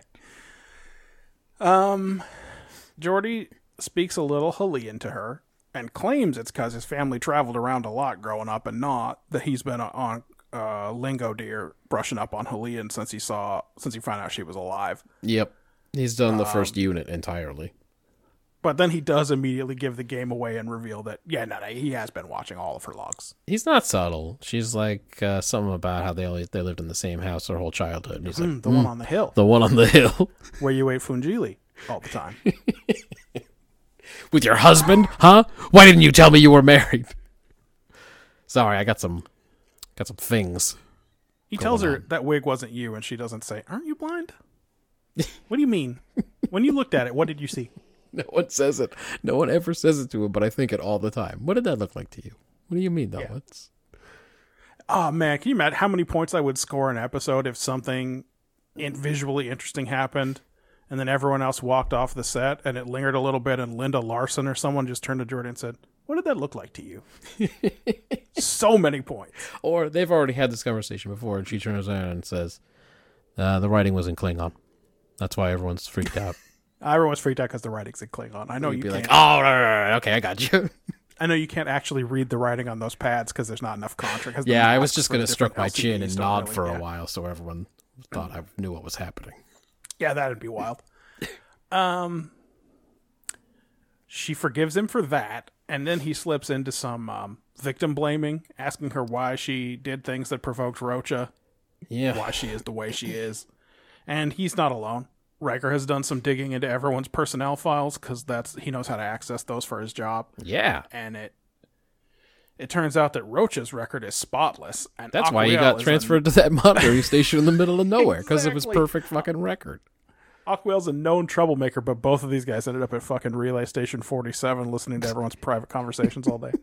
You imagine if you had a spotless record and you're like, man, I'm going places. People are going to notice me. I'm going to get a big promotion. And they're like, you've been promoted. Showed up and it was Todd from middle school who listened to Alice in Chains and smoked too much weed. And you're like, oh, well, I do technically outrank him, but we're both lieutenants. You're, uh, you've been promoted. You're going to be managing one other person on a relay station with two people total. Yeah. Congratulations. And then that's Enjoy your fucking that. job. It is a year long assignment. Oof. Ugh. Uh, Aquiel is a known troublemaker. Also, the Relay Station is definitely missing a phaser. Uh-oh. No reason a Klingon would take one, I guess. It's got to be Aquiel. Yep. Aquiel, as though she has heard this, asks Geordi if he thinks she's a killer, and he says no, and she touches his face. Yeah. But Worf finds that missing phaser in the shuttlecraft glove box, my favorite development in all of this series. There's a little fucking glove box right under the dashboard, just where you'd put it. Oh, it. why not? They got all kinds of compartments and things. Uh, If he had pulled out a fucking map, if this thing had any continuity, he should have like popped out one of those uh Oh, you know, those uh breathy suits that uh, Roga Danar was finding in those all the other cabinets. yeah, Seems like they got those, things. everywhere. Yeah, that was that cool misdirect he did where he's like, I'm gonna make him think I wanted to go outside, idiots. Uh, well, Riker and Worf go to grill Aquiel, but it's not very productive. For one thing, Geordi's in the room with her, and he keeps stepping in. Yeah. he wants to go back and look for Rocha's records, which he previously hasn't cared about. But uh, Riker takes him aside in the hallway as a friend and tells him, "Hey, man, maybe, like, I get it, you don't got a lot of options, but like, do you remember Atana Jal? Is it, does that did I ever tell anybody that name? Yeah, I don't know if anybody did you have her card? You didn't have her card, did you, Geordi? Okay. like- her name was Atana She- Jal. She was exciting, but she did want to take over the whole Federation. Yeah, she was very close to winning uh, the big, the big Qatarian Federation war that um, was going to take one day because she was just going to take over the whole fucking fleet. Anyway, what I'm saying to you, Geordi, my friend, is go knock one out in Holodeck 4. It can be about her. I, mean, don't care. You could just go play Basic Instinct, the Hollow program. It's the same thing. Because this, re- Geordi, Geordi real plays life, the guy. Geordi always plays the guy who gets murdered with the ice pick in the beginning, though. he's like, "Why do people like this?" this is dumb. He's, uh, he says to Geordi, Geordi, real life is like Basic Instinct, but not sexy. so go to the holodeck and play it right. Geordi, it's like Basic Instinct, but when she crosses her legs and uncrosses her legs, it's like there's too much bush. You can't see nothing. Yep, it's just bush in there. You're just like, I knew. I mean, yeah, it's a bush. I knew that was there. You know about Hylians and Bush. Geordi ain't listening. No. Back on the station, he finds that one of Rocha's logs has been deleted, and he does not he does not enjoy this discovery. yeah. We don't know why, but he's putting two and two together here in his head about who may have done that deleting. Uh, meanwhile, Morag shows up and, under pressure, admits to having taken the encrypted messages, but he claims the station was unoccupied when he arrived. Um, and I mean, what reason does he have to lie? Taking of 27 encoded messages is the same thing as murdering someone, right? So, why would you lie? um, they put him in jail or something. Now Geordi confronts Aquiel about having deleted this file from Roach's logs, and she says, "Yeah, no, he had written a letter to ask for a formal hearing, uh, accusing me of insubordination, and because um, because I read all of his logs, I deleted that." Yeah, I read his logs, and his logs definitely made me look like I might have done a murder on him. So then I Yeah. did this suspicious other thing. Uh, she knows that she's got a bad reputation in Starfleet, and she didn't. She says she didn't think she was going to get a fair hearing, but she insists to Geordi that she didn't kill Roca. Rocha, looks like Roca, Yep. and he tells her he believes her. And he kisses her on the mouth. Yeah. and then it's like it's missing some of the TV code, so I don't know whether they did the nasty or not, but like It's bad on. enough if they didn't. Yeah, it's a lot of like back hugging and stuff. I didn't like it. Yeah, it's pretty bad. Well, now Beverly has gotten the ooze out, and but it, the DNA has destabilized, and she's trying to reform it. This is the most Voyager-like scene. None Yeah. of that makes sense.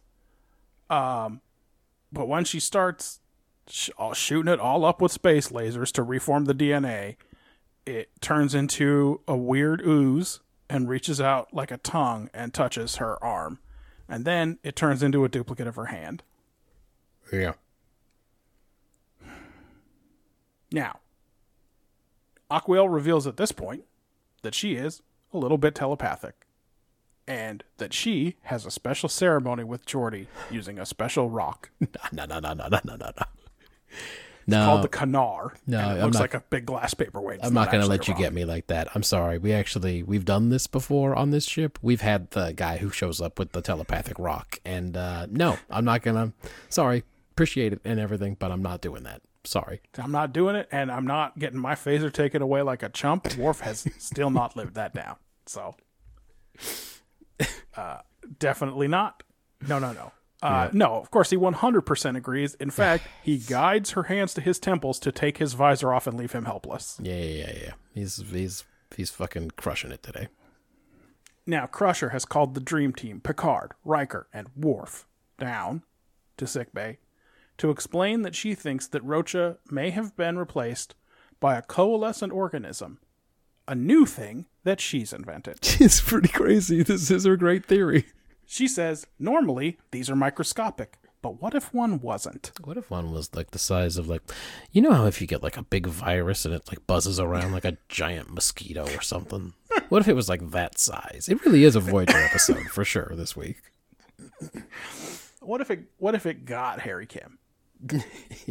What if Did it get B'Elanna? Did it get Harry Kim? Who'd it get? Well, it got lots of them, but it was Neelix who no one ever goes to find. We had to, we Oh, okay. assumed that weeks later someone found Neelix in a fucking Jefferies tube or something. Yeah. Um yeah. She is she is doing Theory Corner in a way that is so outlandish that you know it must be true because the script doesn't have time for it to not be No, true. no, no. Yeah, we're gonna wrap this thing up. The deal with this thing is it absorbs a life form and becomes the thing that it absorbs. Uh-huh. They now think, oh, okay, cool. So it did a great murder, and it then either turned into Aquiel Uhnari mm. or Morag. Yep. And um, Those are the only two possibilities. Don't think about anything else that they found alive on that station. my theory, yeah, exactly right. My theory is that uh, it's gonna be uh, days or maybe even weeks before it has Yeah. to do it again. What is that based on? I don't know. Uh, it's based on a projection I that thought I about it. in my head. Right now, in front of you. Well, the microscopic version, you know, the one that exists, definitely cycles in, in every few seconds. And Yeah. if we project that out to something the size of, you know, You know, like, like, a, a, person, or bigger, bigger, bigger than any dog for sure, because it can't be a dog. Uh, it could be days or weeks. Yeah. No, I didn't do any math. I just assumed. yep, this is all just assumptions. I didn't think about the difference in the size between a microbe and a person and think I should probably scale it up by a factor of a trillion. and then, but you know, from seconds to weeks is definitely a trillion. So we're cool. And then she's like, "So we should definitely just watch Morag for some weeks, I guess. Some weeks, I guess, is the new plan for his prison sentence." Yes. Uh, Worf goes to uh, pu- take Morag from his quarters to an actual jail so they can keep an eye on him. And Riker goes over to the station to get Aquiel, who, wouldn't you know it, is in the middle of her embarrassing sex ritual with Geordi. when Riker walks in and tells her to step away from him, both of them seem to be the okay. crystal Though. was so much bigger than that Romga Seve Rome guy's Uh-huh. crystal, and also it Oh, I assumed glowed. she was going to suck him dry in minutes. Yeah, it glowed so many more colors. That thing was so powerful. Geordi, what are you doing? Think about It's it. It's like a fucking prop guy came and said, "You know what? I'd like a second chance at that fucking crystal that sucks your life form out, life force Can out." we can we make that a part of this episode too somehow? Maybe this is a thing that a lot of cultures do in I space. just keep thinking I could do it better. uh, everyone seems to be okay though. These two ain't changed. You know, they're fine. They're just both in jail or whatever. so, Riker goes down to talk to Geordi. He's hanging out in his quarters with this dog. They're just hanging out with the dog and being real slow thinkers. Yep, yep, talking yep, about yep, how yep, yep. both of the possible changelings are going to be kept under observation at a secure medical facility, etc. Petting the dog. no other do- no other dogs or people were on the station. They say. Riker leaves. Um, Geordi, uh, Geordi goes over to his computer to do some like light admin, some scheduling work, and the dog comes over and starts biting Geordi's pants, and he sends her away. And then she goops into a big gold turd and starts chasing him around his quarters. I thought it was fucking Odo. I thought Odo popped up. Yeah, it was like a worse Odo, a pro, it's a proto Odo. This is one of the other changes. Proto Odo is a great episode title. I'm just gonna write it down. Um, Geordi goes over to his special plant nightstand and opens the drawer and pulls out a phaser and he fucking vaporizes this thing. Yeah, he didn't give. He didn't. Kind of like another guy this week. He did not um, open a dialogue with him. No, He just vape. He vaped that thing. no, and I was he in a room earlier when someone said that based on the damage, someone would have had to use a level ten phaser for thirty to forty seconds. I don't know, but he definitely cranks it way the fuck up. Then Geordi and Aquiel get dressed up real weird and go to 10 forward again. And he explains that her memory of the event is probably bad because the thing was literally draining her memories out of her and got interrupted or something. There But you go. Then she probably got away, and then the Rocha monster killed her dog, I guess. Did he say, uh, "This is all according to our doctor"? She's pretty smart. It's irritating when she brings this stuff up, but then it invariably turns out that she's right. She's usually right, even when it sounds fucking crazy like this stuff. One time, one time she was in another universe. she's telling everybody, people are disappearing, and everybody's like, "You're fucking crazy." Now, again, the the story is entirely from her point of view. She just told us this story. no one was there, but I believe it to be true. Yeah, this is the fucking craziest person that's ever been on a starship, but you know, Picard gets like the littlest bit of a tingle in his peepee about her, and that's enough for him. So So anyway, I'm saying this is probably what happened to you. Yeah. This is why you don't remember nothing. It's probably what it is. Sorry about your dog. By the way, I think I can probably use the old boy network Picard style to get you a job on the Enterprise. Yeah, he But then she says, ah, I want to earn my spot here. And also, now that my into life is no longer in peril, I've been thinking about the way you Frenched me Yep. when I was at my lowest point. Yeah, it's in the notes. And uh, I didn't want to be around anymore. The end. Yeah, yeah, yeah. That's a good way to end it. Hmm. Matthew. This one about. I had uh, don't mix the personal and professional, and adding, especially in a fucking basic instinct scenario. and I said, Geordi, this should be obvious to you. Why don't you know this? And I gave it a four. I don't know. Was was it about something else? Was it about anything other than Geordi getting involved with this lady? Was it about? Um, sus- I don't know. What do you What did you think? Well, I asked a question, so you know this is going to lead to a high score. Sure.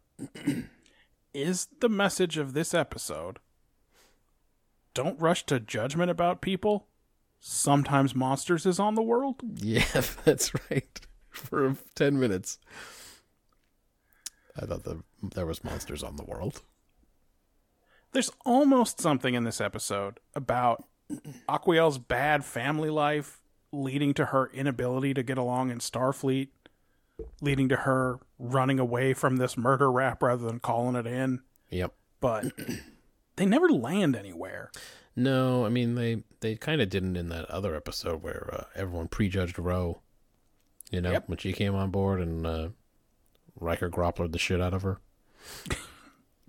because he's kind of doing that to Aquiel too. But you're right, the episode doesn't really become about that. No, it doesn't. Um, and it turns out that the guy that she wasn't getting along with was a new kind of monster. Brand new in the whole universe, never thought of before until Dr. Crusher found one. And he tried to kill her. Was there a specific reason she didn't call Data down to sickbay? Was it so he wouldn't refute the things she was saying? Yeah, she remembers the time he talked about Dr. Pell Under boob, Pell under boob. under something. And his theory of uh, everything, everything fucking takes care of itself, man. Don't worry about it. It's all crescent fresh. She didn't call him around to uh, turn that, do that jujitsu back on her. It's yeah, the, weirdly, the Pell under boobs theory of uh, let it ride, just let it ride. yep. Let sleeping dogs lie, and also, uh, you know, don't look a gift horse in the mouth. Those were his three main. Those are the main theorems of Dr. Pell Underboob. Uh, was it Underhill? Probably. I don't fucking know. It's weirdly not at all about Geordi falling in love with a dead woman through her letters and then coming to terms with the idea that that wasn't a real relationship. No, of course not, because these la writers didn't know that. These writers think that maybe it was a real relationship. Yeah. So, um, everybody needs someone to believe in them, I guess. But this is like a two out of ten for me. Okay. She did, for some reason, have an advocate. Yes. Horniness reasons, I guess. Horniness reasons this time, it turned out. All right. Well, uh, what about execution then?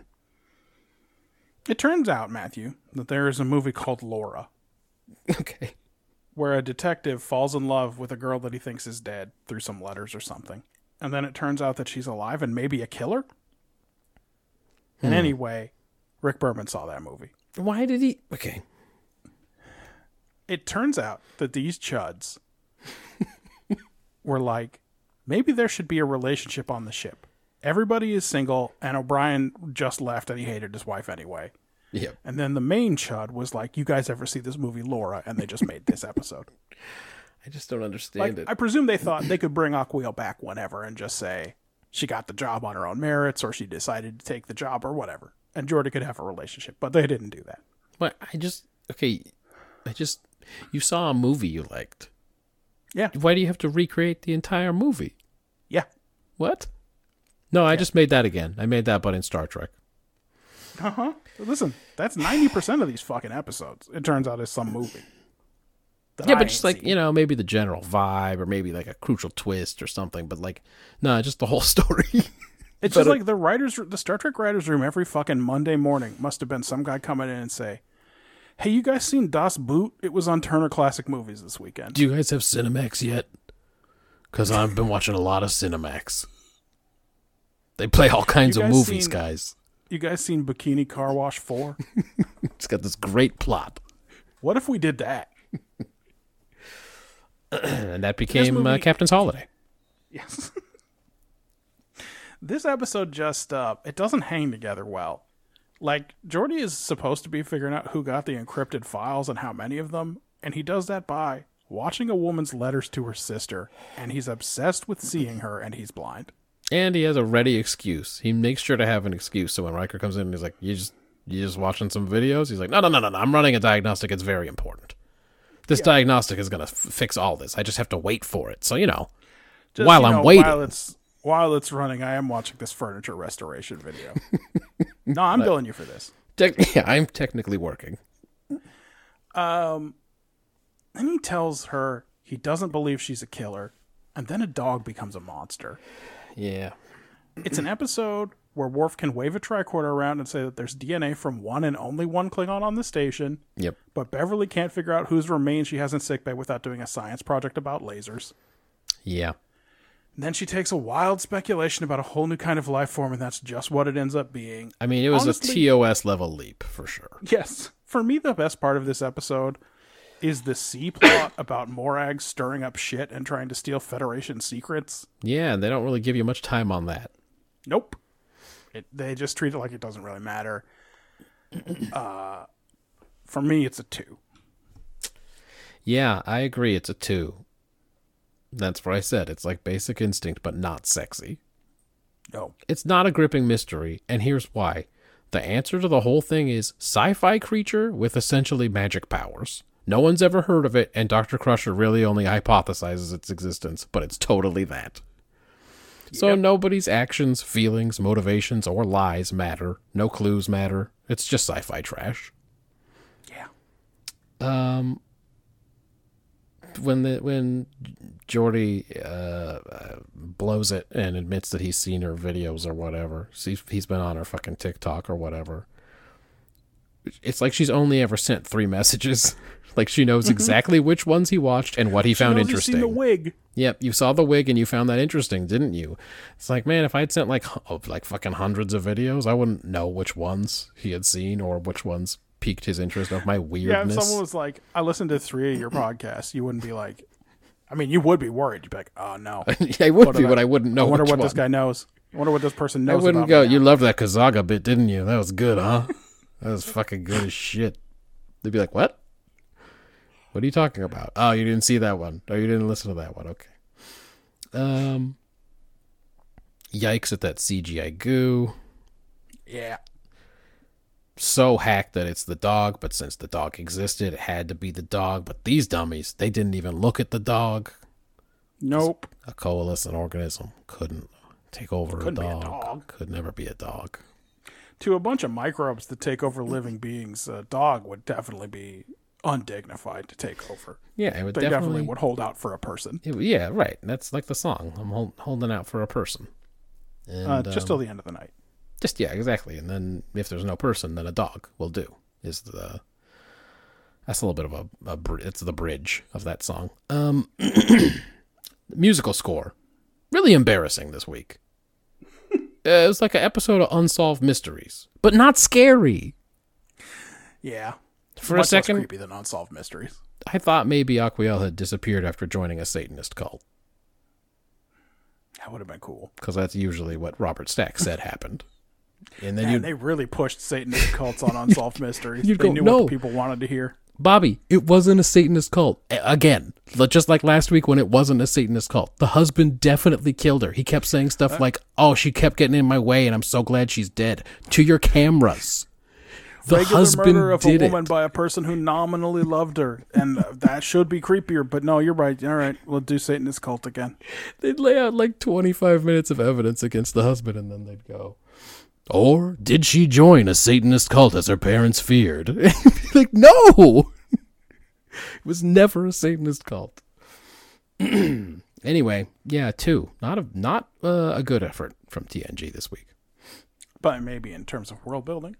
Uh, they got them subspace relay monitoring stations, whatever. Uh, certain weapons wipe you out, but they leave your nasty goo puddle behind, all fucking fused to the deck. Like a uh, molecular phase disruptor, Sure. which yeah, I mean, apparently is the long form version of just saying a disruptor. most of the time when we see people get blasted, they just like uh, squelch away into nothing. But They don't even seem to leave a little bit of ash behind. no, just nothing. I mean, Remmick for sure left goop. Well, yeah. I don't. was it the the nature of his uh, weird alien infected body that made him so explodey, or what did what I setting did they use? Phasered by two people at once. But Did yeah, they- they... definitely fucking put it on gore. They, they they didn't use the right setting for that. Yeah, they should have cranked it up a couple more so we vaporized. Um, Picard says it's been more than seven years since the last Klingon raid on a Federation outpost. That's not that long ago, really. No, it's not. That's an interesting piece of world building. They've theoretically been at peace longer than that, and so that means that it's one of them fucking rogue captains. Yeah, a real Morag type. No Morag type, or you know whatever. Or the big tall guy, the basketball player guy. James Worthy. later. yeah, James Worthy. Um, yeah, or like one of those guys that was always trying to uh, gun down Kirk, you know, just regardless of whatever else was happening between the Klingons and the Federation. He's just like, oh, I got a chance at Kirk. Yeah, I'm going for that. Take my shot. They'll forgive me. That governor really not trying to have Gowron poking around in his shit, man. Nope, he was up to something. Yeah. He was probably just skimming money right off the top. I assume. He doesn't know yet that. Um, Uh, maybe he was conspiring with a Romulan, like the governor of Krios. probably fuck. I think all the Klingon governors are pretty shitty.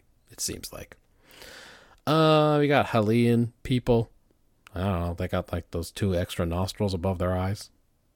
I don't know what their deal is. Um, Good that for swimming. that shuttle that they uh that they get back is marked RS forty seven. I don't know. Is that relay station forty seven? That's what I assumed it was. And it's marked Vern. I either Jules Verne or Vern from from Teenage Mutant Ninja from Turtles. Ernest? Oh, okay. No, no, no, not not Vern. Ernest goes to camp? Okay. Not that Vern. I'm talking about Vern and Vernon Yes. at the news station. Teenage Mutant Ninja Turtles. Coalescent organisms that may exist, possibly, maybe, that explain everything that happened in this episode, but like, who knows if they're real? I mean, they had a chance to study one, but Uh, I mean, that thing turned into something. they had a chance to study it, but Geordi wiped it, so who knows? Uh, I give it a two. I don't know. What do you think? Yeah, I mean, I have it as a two also, and for me, the most interesting thing is definitely the Klingon border tensions that still exist from, Yeah. again, from shitty little asswipes like Morag. Yep. Yeah, you can be you can be at peace with the Klingons, but if you're on the border with them, it still apparently sucks ass. Uh, the only other thing I pulled that you didn't have was phaser lockup regulations Ah, yes. that Riker Riker throws in her face that you, when you lock up a phaser on the station, it has to be set at level one, and this one's set at level ten or whatever. Instead, or set at maximum. Oh, it's just set to kill. Just- I think he said. Yeah, yeah. I don't know. It was set at ten or whatever, but Yeah. And he doesn't assume that on this fucking backwater relay station with busted ass Aquiel Uhnari that they might not be following the regulations to the letter. yeah, they might not even be looking at the phasers. They might just be like, Yeah. "I'll put this one away somewhere." I wonder if they have them organized so that the smaller ones are in front, so it's for easier Good loading question. and unloading. Yeah. Uh, it's a big L for Tuvok, by the way. He acts like that's nothing, but like he should have been doing that. Tuvok, what are you up to, Come man? on, man. That's basic shit. How much do you have to do on would- that fucking ship? You'd think that having the big ones in front of the little ones would offend your Vulcan sensibility to begin with. Yeah, man, you're never gonna get to those little ones unless you move all the big ones, dummy. Ugh. Maybe he had just fucking the big ones were on the left in two ranks and the little ones were on the right in two ranks, and he didn't want to get into it in that fucking meeting and say it's functionally the same thing. Yeah, and say actually I can get to all of them at any time, so it's fine. Thank you though. Yeah, it makes absolute. In fact, in this case, if I want a big one, I don't have to move a little one first. That's right. I win. then he just walks yeah. out. Hey, we just fixed that scene, man. He fucking walks out because he has won this argument. Um, but yeah, two for me in world building, characterization. Mm-hmm. Look, man, here is Geordi La Forge as he is written. There's a girl named Aquiel, and her dad used to beat her up, and because of that, She's too aggressive and assertive for the gentle people of Starfleet, and her career is going badly. Yeah. She gets sent to some backwater station where a Klingon routinely comes by to harass and threaten her to the point that she's sending her sister letters about how she has nowhere to run and she's having nightmares. Uh huh. Then she gets a new boss, and it's the same story. He doesn't like her, and he's going to actively hurt her career again. But before any of that happens, he attacks her because he's a monster. she escapes somehow, but doesn't feel like she's going to get a fair shake. And the Klingons haul her in and take her back. And sure enough, everyone thinks she's a murderer. And Geordi La Forge knows all of this information. Yeah, yeah, yeah, yeah, yeah, yeah, yeah, yeah. What is what, does he kiss on her yes. at her lowest point? Yeah, he does. he really fucking does. And I promise you, the writers did not know that was not okay. Yeah, they thought that was fucking. They were like, just fine. He's sticking up for her. That's right. he believes in her. She's lucky. He, see, he sees her true self. She's lucky not. to find someone like Geordi this creep is, taking a very emotionally vulnerable woman and putting his hands all over her. Yeah, man, they were listening to that Tom Petty song. You got lucky. And he was saying shit like, I'm going to stand right outside the bathroom while you drop a deuce so you'll feel safe. Who else is in this one?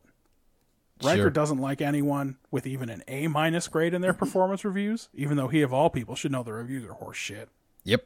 I guess he didn't learn anything from Nietzsche Evangelico telling him he wasn't a big deal. Yeah, it's too bad. Maybe that's why he's in such a bad mood these days. Maybe that really hurt him. I mean, must have, right? like, he probably tried to talk to Picard about it, and Picard's like, it's all political. And he's like, "Oh, all right. and Picard, as you said, very good at sprinkling the name Gowron around to get Klingons to make concessions. Just any Klingon he runs into. He's connected, and he knows the power of the old boy network. So, Absolutely. I love that Uh, he has extended the his old boy network into the leadership of the Klingon fucking empire. Absolutely. It's very Yeah. smart of him. now, K'mpec made that choice for him, but he definitely seized that opportunity. Yeah. Oh yeah. He t- took that chance to become connected. K'mpec may be the worst traitor in the history of the Klingon Empire. Oh yeah, big big chance that that's the case. Yeah. Um, it's all creeps this week, and I gave it a one. All right. Well, you're not wrong. Here's what I got. The Starfleet crew has seen it all, huh? Geordi seems completely unbothered going about his business trying to repair this murder station. Just apparently blood and guts all over the damn place. It's like Shinra HQ in there. Yep, D- doesn't phase him at all. Just ordering like his Masada fucking three in Starfield. yeah, like that. Uh, just ordering his medium ice regular from Dunkin' like it's nothing. He sure does. He's uh, and as you say, he's the original Harry Kim. Just fucking. Maybe I said that. Falling for the wrong girl every time. He even gets in the way of Riker's interrogation. Hey, do you think at some point he has to tell Aquiel, "Oh, I replicated a bunch of shit in your bedroom, so you're probably going to be find yourself down a lot of credits this month." I thought you were dead. I didn't think, about the fact that a, a pretty junior lieutenant like you doesn't get as many replicator credits as I do. So, uh, yeah, specifically beverages, you probably aren't going to be able to order so many of those. yeah. I didn't remember how aggressively he pursues this obviously troubled woman going through a hell of a time. It's extremely bad, huh? Not a good look, bud. Not a good look. Picard loves name dropping Gowron, always gets him what he wants. I wonder if he made um, any efforts to patch things up with Gowron when Sisko pissed him off and then they had that big space war. Do you think Picard fucking stepped in? Yeah, do you think Picard tried to, to patch things up with Gowron? Because, I mean, I he obviously know, didn't Pic- succeed because we see when it all turns back around. Picard it's was going DS9. through a lot in those days. Like, um, The his Enterprise nephew crashed. Rene had just burned to death. Oh, right, right. That's forgot that was the sad thing. That's the sad one in that movie. Yep. Then he, a fucking primitive caveman from post World War Three, had to tell him he was doing a Moby Dick. It was, rough stuff. It's true. um, Worf loves getting in this governor's face. Worf enjoys it so much he tells him to have the courage to admit his mistakes, or are you a low boss? Mm-hmm. Very good. And then that guy's, uh, oh, and it's always the same crack. And you think this must get to Worf after a while. That the At uniform? least I don't wear the uniform of the Patak, or Mm-hmm. I forget. War, uh, Curran says he's wearing a child's uniform, Yep. and Worf should say, "Have you seen how kids dress around here? This isn't a Marissa at all." That's right. I have. uh I my, my outfit doesn't go all the way over my boots. That's right. or whatever. Yeah, Uh, I mean, yes, the pants do have straps that go under them. What of it? Ri- I have Riker's on the rag this whole episode for some reason. I don't know what his fucking really deal is. is. He's fucking grouchy in this one. uh, I have it as a two. All right. Well, you liked it three points better than me in the end, but it scored a point less than ship in a bottle. And that was not a good episode. no. Do you have some uh, quickens? Oh, sure. Did Riker Groppler that dog? Now, this is obviously written in real time. If he'd Gropplered him, he would have known it was the fucking dog. But he's like, it turns out not. He like, they hear that loose panel, and then he goes and he finds the dog, and he looks at Geordi. He's got this angry look on his face, and he goes, "There's your loose panel." Big fucking scowl. Well, he probably fucking knows. You know how he's a fucking petty tyrant for little rules. He probably knows she's not authorized to have a fucking dog on that station. It's true. a lieutenant can have a dog? I don't Yeah. think so. No, for sure. Data not. can have a cat, but he probably had to petition Picard to have a cat and talk about how it was part of his becoming human initiative That's right. to to bond with an animal. I was like, oh, I didn't remember. I like, I remembered that it was the dog, so I was like, oh, I didn't remember Riker knew it was the dog. He It's like, nah, man, he didn't know. uh, I say again, these Zoom cameras they got are smart as hell. It always just follows you around as you like walk around the room singing the Harath and all that shit. Talking about Muscasy Punch. Geordi mocks this dead lady's taste in literature, and I just imagine some Geordi type holding up my Babylon 5 DVDs and going, fucking nerd. Oh yeah. Or like, is there a Zhang Ziyi movie he doesn't own? I'm dead. Well- Leave my shit alone. Is there? I mean, she probably made some later, you know, Yeah, I assume so. in the later times. Let me just get on IMDb see what she's been up to. You know, when I, uh, I guess Once I you were mo- married and you couldn't watch Zhang Ziyi movies so much. Once I moved on, I guess I'll just say. Don't worry, buddy. Everybody gets it. I'm just saying, like, leave my shit alone. I'm dead. Don't judge me like that. Um, if Rocha's uh, record was so great, why did he get marooned on Relay Station? Relay Station suck butt. I guess is what I called it here. Yeah, it really, it really is an interesting idea. Um, again, they didn't give us the TV code, but did these two dummies bump uglies? Um, again, I already said all this shit, man. As soon as that lady pulled out that crystal, I would have been out of there. Uh, and again, loving these Andre 3000 is hell casual outfits they're wearing at the end of the episode. Don't even know how to describe how fucking whimsical his outfit is. I, it is. It, it has Starfleet shoulders, but the whole thing is green, and there's a lot of red trim, and it's like this is a great color. This is a great color combo for a blind guy. He looks You don't know what that looks like. he looks sillier than when he was uh, Will Scarlet or whatever his name was. Is that his name? Yes, he was Will Scarlet in that. he looks sillier in this scene. For you, man, this woman is making a movie every single year. Some most years, Oh. two movies. Yeah, yeah, I ain't seen none of those because I ain't seen one in twenty years or something. Uh, yeah, I don't think a lot of these released in America. I ain't never heard of the Volunteers colon to the war. I hope that the colon is the word colon and it's the No. volunteers colon to the war. That would be great. Uh, your quick ones? Did we already do them? Nope.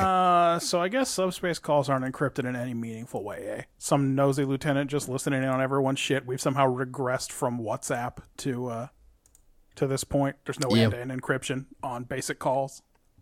It seems like it, man. Then, like you said, the music was a big fucking miss on this one. At this point, I've written, did we just get sinister music because the missing girl had a bad dream? like she says, I had that dream again. Yep. The one where I, I couldn't run away, and this music gets real sinister to credits. This dude can't help but reveal that he has secret inner knowledge of these women. Yeah. He fucking gives it up immediately. Oh, you mean like the uh, the house up on top of the hill, uh, where you uh, where you used to masturbate Your dad to used that, to whip you. that guy, that guy you always talk about. What? Oh no, I haven't seen anything. What are you talking about? Um, I don't know if this needs saying at this point. I don't know if we've said it yet or not. I don't fuck with Geordi anymore. Yep. I mean, he's had a lot of bad moments, especially when it comes to the ladies. Yeah. I, uh, professionally, he's pretty on the ball, but uh, he's got some stuff to work on. This thing reaching out for Crusher looks like it belongs in a Pepto Bismol ad. It should have started singing nausea, heartburn, indigestion, upset stomach, diarrhea. Yeah. Uh, and uh, the other thing was bad too. It was bad CGI even by the standard of the day. If you read Memory Alpha, everyone's like, "Yeah, that CGI was terrible, but we didn't have time to redo it." They apparently the staff called it a lot of disparaging names, but the politest one and the one that has been recorded for posterity is they referred to it as Mr. Peanut.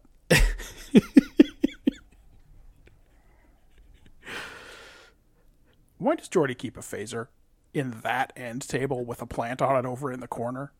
Does he just have phasers stashed everywhere in case that bad out of phase Romulan comes ghosting through his bulkhead at night? There's no way he fears that guy. That guy went down like such a chump. He fucking. He I mean, fucking. he got tackled straight to hell. that guy's still flying around at fucking warp speed out there. Yeah, his dead deceased body is fucking floating around out there. It's somehow it's going faster and faster. It's picking up fucking speed as it goes. He's Yeah, it's done like three guy. slingshot maneuvers around local planets and Yeah, stars. that shit's gone back in time. It's going so fast. Uh, that was it for me. I gave best actor to Torak and worst actor to Morag. Oh, those are definitely two different guys, and I know who they are. Yeah, you know, I liked the governor a little better than the other guy. Yep. He had good bluster. Gowron would come here. he almost beat himself.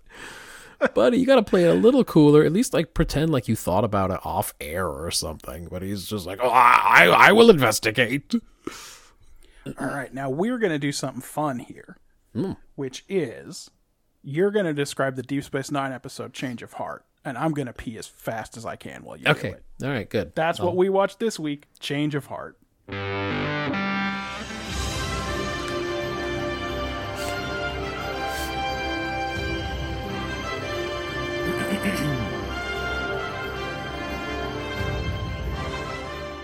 That's good. That's going to help me save my voice. Dax is playing Tongo with the Ferengi while Worf watches from above with his frenemy O'Brien. He loses his big bet on Jadzia, but they uh, they aren't the Bickersons this week. They're sweet lovers. Got flowing Worf hair and naked Trill back and all that shit. Uh, Kira, of all people, gives Worf and Dax a mission to go get an encrypted message from a Cardi informant in the Badlands. Credits. Dax and Worf uh, fight about not fighting enough on the runabout. Uh, when they get to the destination, they talk to this surly Cardi, and he has lots of info on the changelings, but he wants to be extracted. Um, he puts all this on Worf and Dax in the moment. He's got a plan and a rendezvous point and shit, and Worf and Dax decide to go through with it, knowing how important they have been told he is they've reached the planet they need to uh, snatch this dude up from, and it's got a Dominion base on it. And somehow they land before they're detected, I guess, or maybe they're not. I don't know. Um, and they uh, they head off into the jungle. They have to go like twenty kilometers to get to the rendezvous point, so you get like some hiking montages, and then they make camp and they chat for a bit. but they're interrupted by a Jem'Hadar patrol and they kill the three man patrol, but Dax takes a fucking hit in the gut.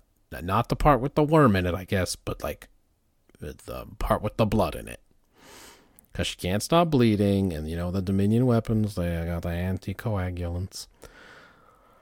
But they gotta hike through the night now to avoid being spotted again, and they haven't, they gotta keep stopping and like checking her bandage and shit. And uh, Worf, Worf takes full responsibility and says if he hadn't been the new Worf, they wouldn't have been caught off guard. So he's like deep in his feelings. Uh, and Dax is doing bad though. She can't she can't make the final three kilometers. So Worf has to like decide whether to continue without her and retrieve what's his name, or scrap the mission and save his wife. But they got like a tearful farewell because he's got you know for the space war he's got to go get this Cardi extracted. But then like he goes into the jungle and he he can hear the literal beating of his own heart, and he quits the fucking mission and he saves Dax. And back on DS9, Sisko gives it to Worf for hella blowing it. And he says the car already died, so there goes all that good information that could have saved millions of lives or whatever. And he says Worf can kiss a captain, say goodbye, and uh, also you and your wife can't do missions together again. And um, Worf has a nice talk with Dax where he isn't a piece of crap for the first time since he joined the show, so that was nice. B plot. Bashir comes to get O'Brien for a fun hang in 1960s spy times, but he finds O'Brien playing Tongo alone. O'Brien says he wants to beat Quark, you know, for the challenge, because Quark's on this crazy winning streak. Uh, Bashir agrees to help him. B plot stakes are high, as always. Oh yeah. Uh, after Bashir whips O'Brien's ass a whole bunch, O'Brien convinces him to take on Quark instead. And they arrive with six strips of latinum for a five strip buy in. But Bashir uses his uh, special skills to get get pretty far in the game, and it's just him and Quark at the end. But Quark gets all up in his head about Dax. Fucking mind games, you know, about me and Mrs. Met and all this shit. Nasty stuff. So Quark wins, and Bashir is left a shattered husk, and that's the B plot, man. Yeah, and because you did an A plot B plot, which I understand, one thing that you're leaving out is that that's about halfway through the episode. The B Which was plot nice. drops out with a lot of A plot left. Because it could have dropped out um, uh, before it began, and that would have been fine too. But it would have worked okay. yeah, you're right. It does not take up any of the back half of this episode. So that's it, man. Uh, you you heard the whole thing. You were there listening to it. What did you think it. I heard every bit of it. this fucking great episode was about? Um, well, I'm going to give my preliminary, and then we're going to see if you have something better. Okay. I suppose the message here is that being in a relationship changes you, and it changes your priorities or something. Mm-hmm. There's a lot of new Worf, old Worf talk in this one. Yeah. And certainly our understanding as an audience is that old Worf would have let Jadzia stay behind and maybe die. I mean, that's what he seems to say. I wonder. I don't know. Yeah. I mean, he was always pretty romantic. You saw how he was with K'Ehleyr. Yeah, I I, mean, he wanted to take the fucking oath. Yeah. He took You think he would have just left K'Ehleyr behind? He took her to, I assume, a holodeck recreation of the planet where he had to fight the Napoleon pigmen. it had that energy in the holodeck. Um, maybe he wouldn't have just left left her behind. He did certainly, essentially, throw his career away to go kill Duras. So Yeah. turned out not to matter because you know Picard. But Yep. Yeah. Yeah. th- they make it big, sci-fi style. Like Worf puts his wife ahead of maybe millions of lives, and that's not something that's going to come up for any of us. It's true. That is a tough one. Like the idea that you become a different person when you're in a relationship, and that that's okay, and that that's that doesn't mean you're sacrificing anything, is something. But it ain't ever going to be. We have the opportunity to potentially save millions of lives, or you could let your wife die. Yeah, yeah. In this one, you That's not gonna are happen sacrificing something if you Yeah. become the new Worf, theoretically. um So I thought this was fine, but not a big deal. I gave it a three. Okay. Uh, I, I thought it was gonna be more about I don't know, no win scenarios again or something, but I think it's really more basic. Uh, like Martha saying, "Love makes you do foolish things."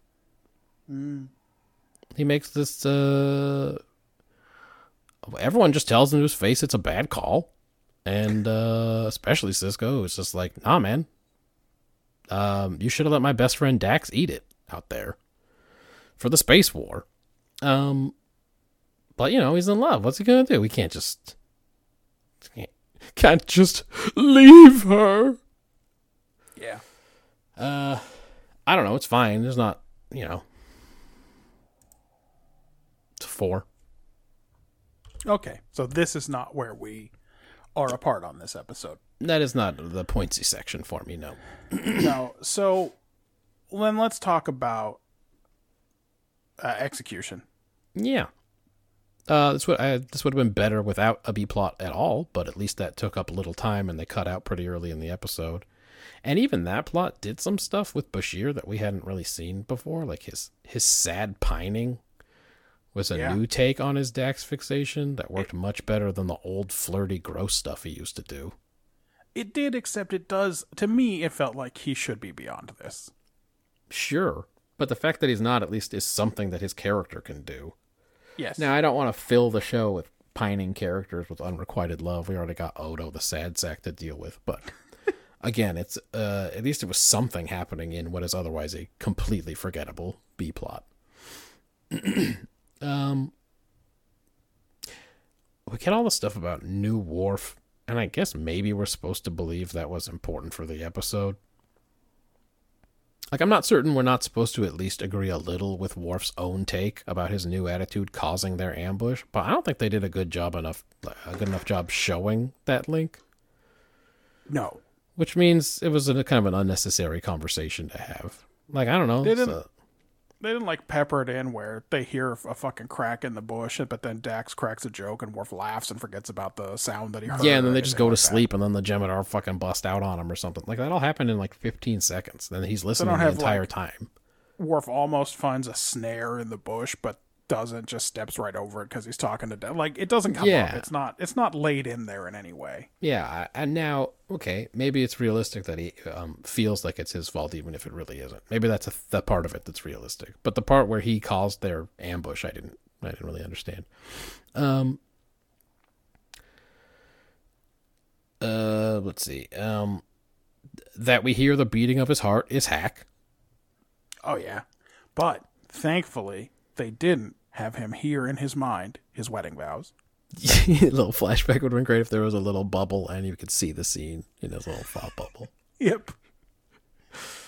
Uh, there's a decent amount of plot convenience in this episode as well. Um, but overall, I thought it was fairly effective. I mean, more effective would have been Dax bites it here instead of her silly death in ten episodes or whatever. But still, Yeah. Um, that's what Terry Farrell wanted to happen.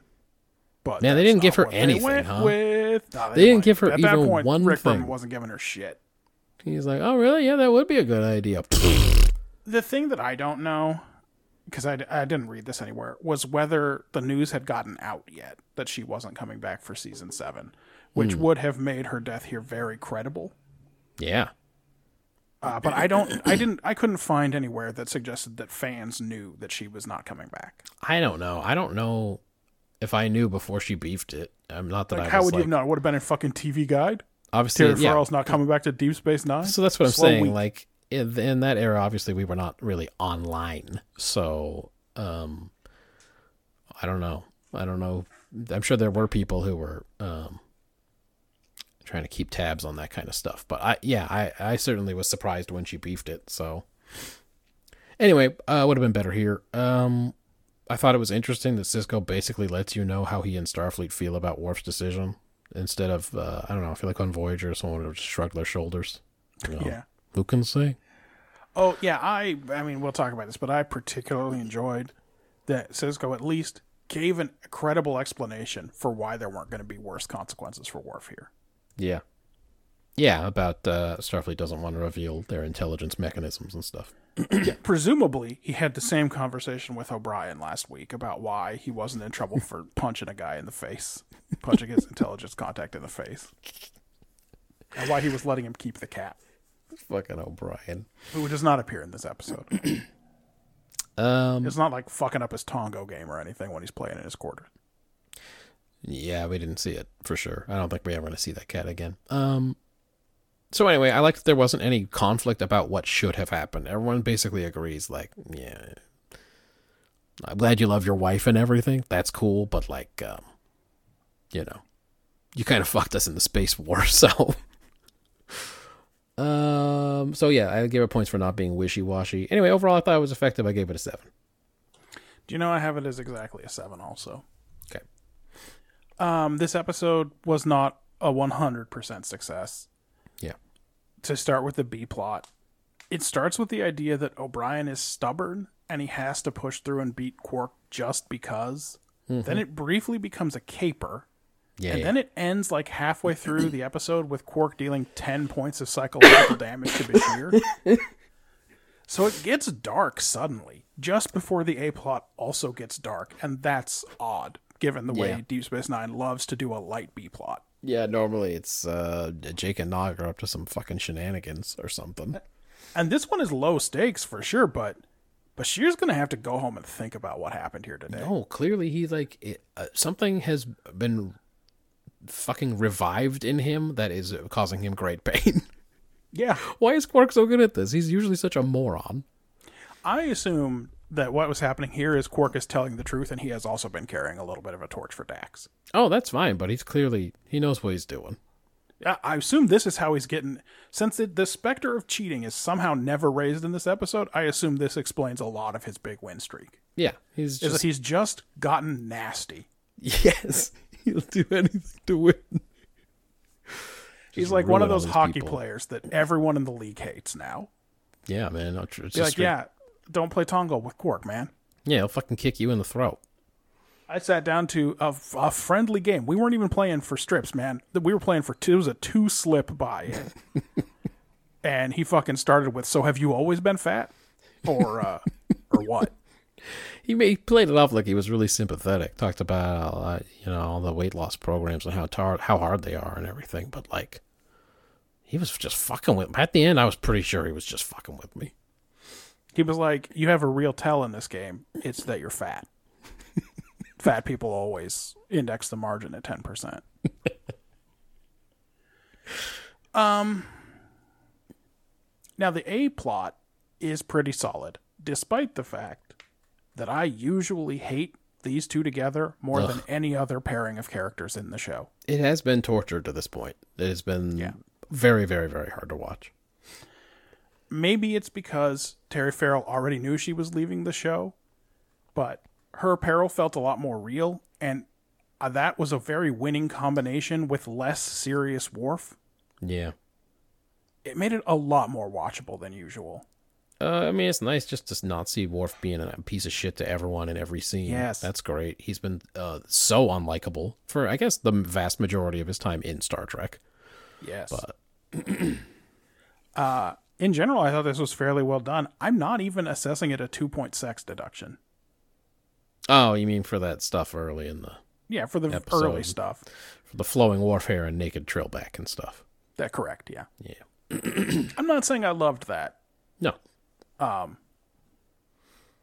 You know, honestly, I think that gets a pass because I was they're married. and it's almost the very well. They're married for one thing, so You've read the Bible. Yeah. But no, uh, I was so irritated by this very early scene where we see Worf's little prayer hutch, where the Mm. Yeah, doors open and there's a fucking Kahless GI Joe in and he there, stops talking. She's like talking to him, and he's Uh-huh. not responding because he's doing his secret special prayers. and he does his prayers before bed, and they didn't sex till they're wed. That's right. But but looking at that thing, I was like, that's the worst prop I've ever seen, and I can't believe anyone could pray to it.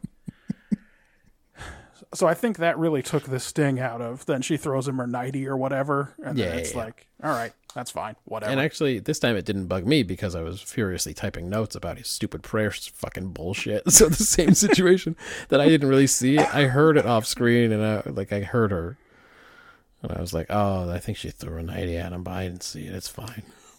And then he, I guess, fucked her and then put his whole pajamas outfit back on. Yeah, he gets guess he just flopped it out through a fly. We do. We find out later.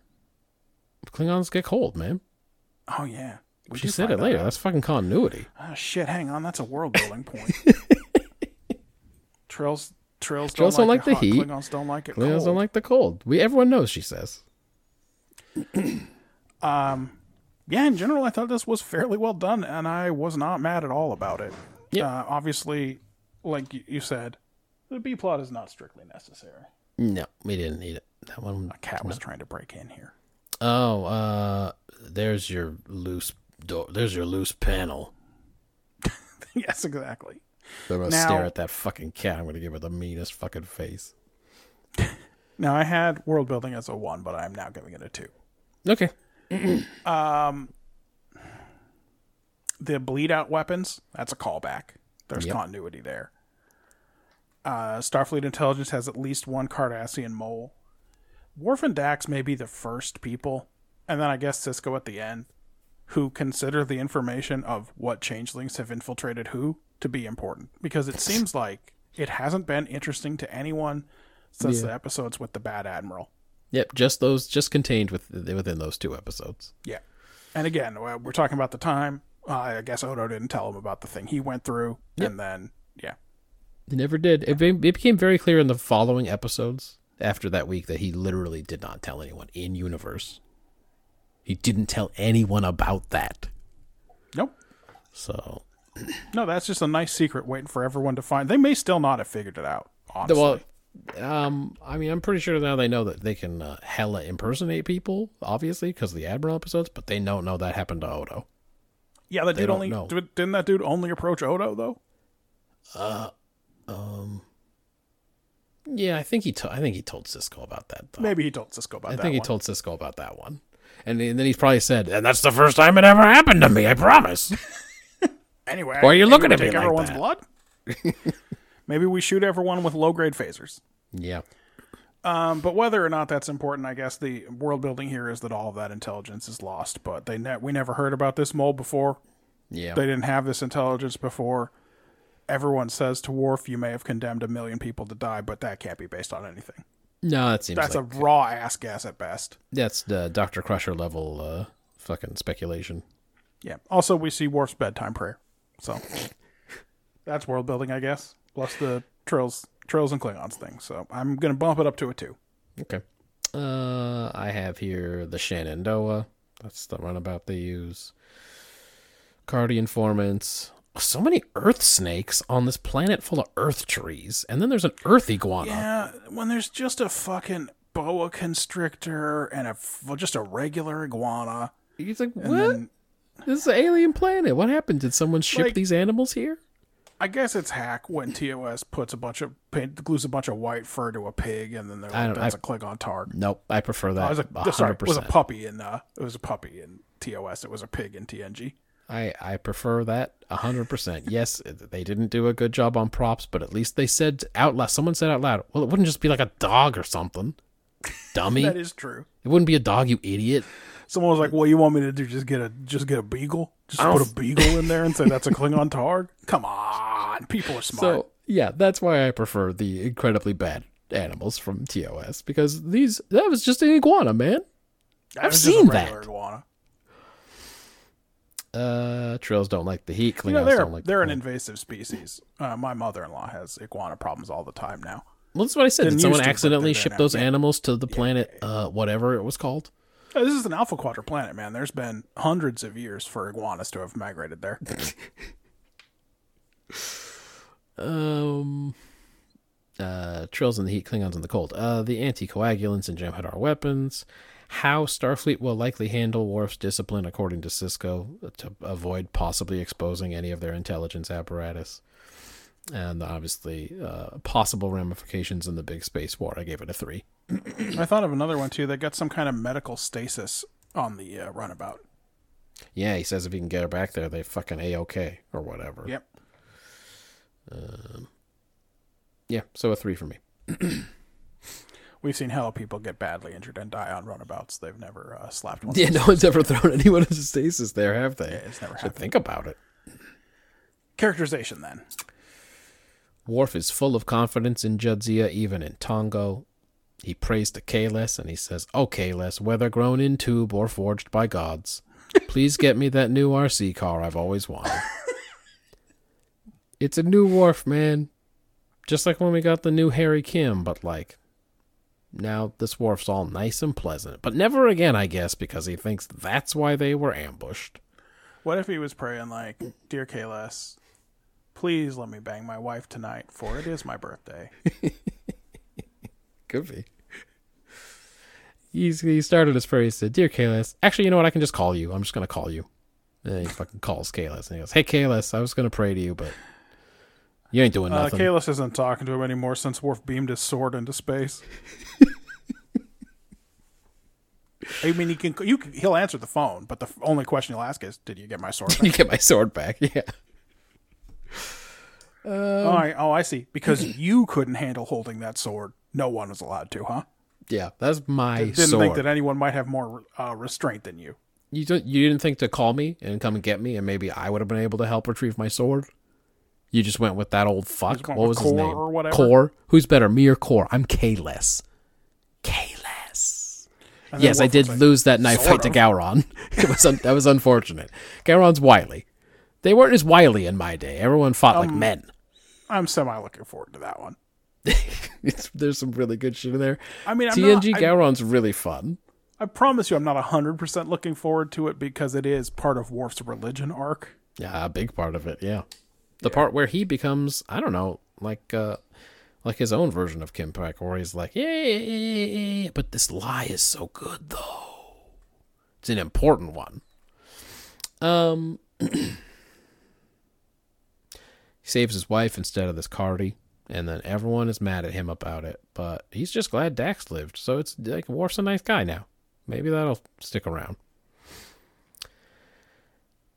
Quark is a Tongo master and probably a cheater, but like you said, no one talks about it. It doesn't even come up. No one's Hmm. like, well, he didn't win 206 games naturally. Yeah, yeah, yeah that's uh, we know him. We know him.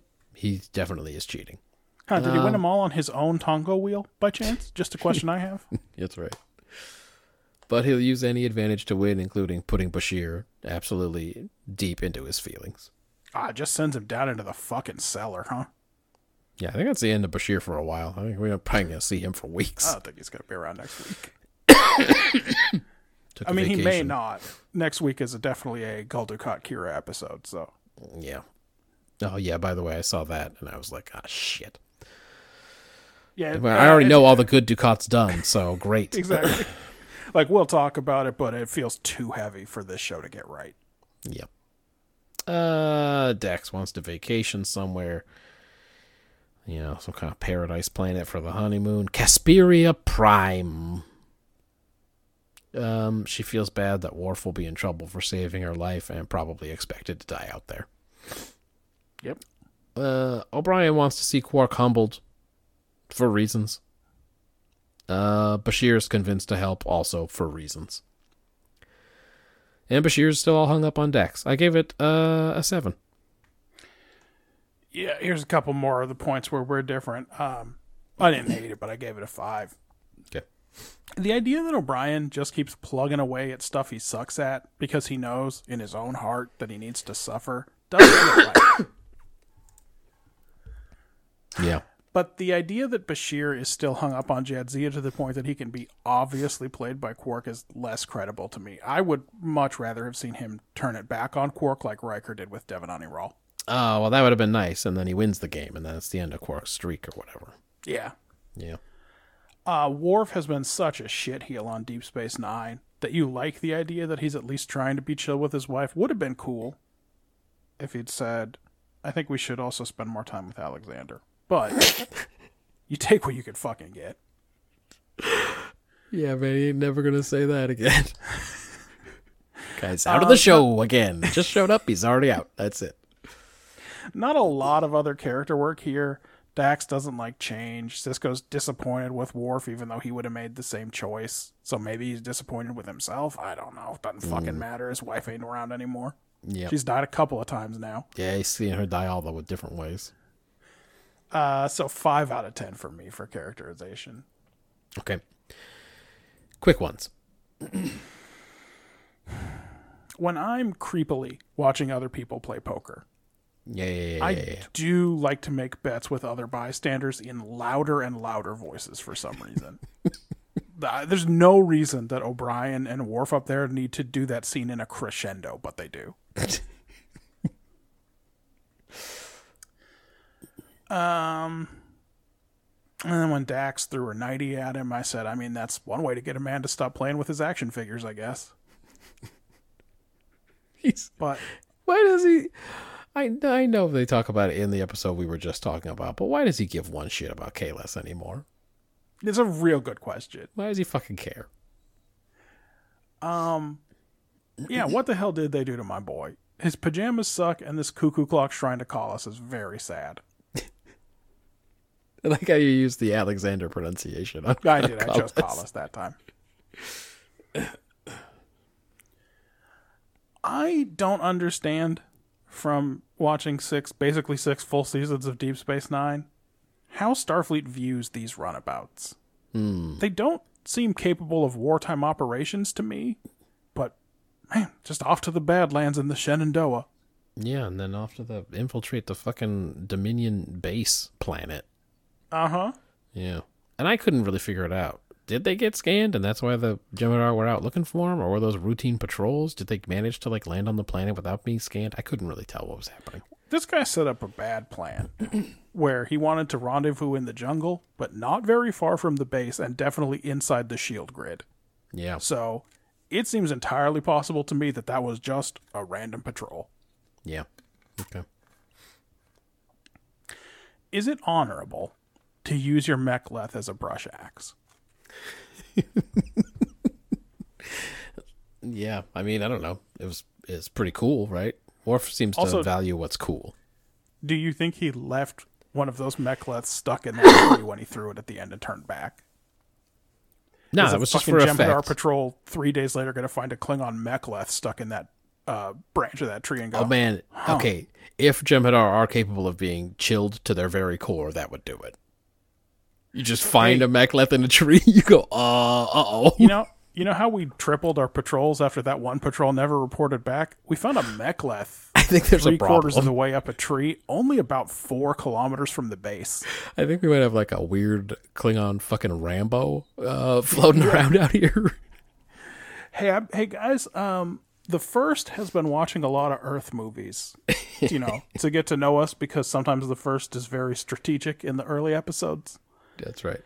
Uh, and he thinks we might have a predator situation. but Klingon? Yeah. Um, I give best actor to Dax when that lizard was passing through. It's a very Okay. space ghost, like, oh hey there. and uh, for worst actor, I just want to point out that Lasaran, the Cardassian, was shot like a Syphil and Ollie collar for some reason. It was very Like- strange. Slightly from above and craning forward when he spoke. Uh, so I just wrote big jargon Scott energy from that guy. Yeah. for sure. He was probably a puppet. I wasn't paying much attention, but it's possible. I just as soon as he came on the screen, I was like, eh, just now it's time for a word with Chester. Oh yeah, Chester. Almost You know his least about favorite him. emotion. Pegasus.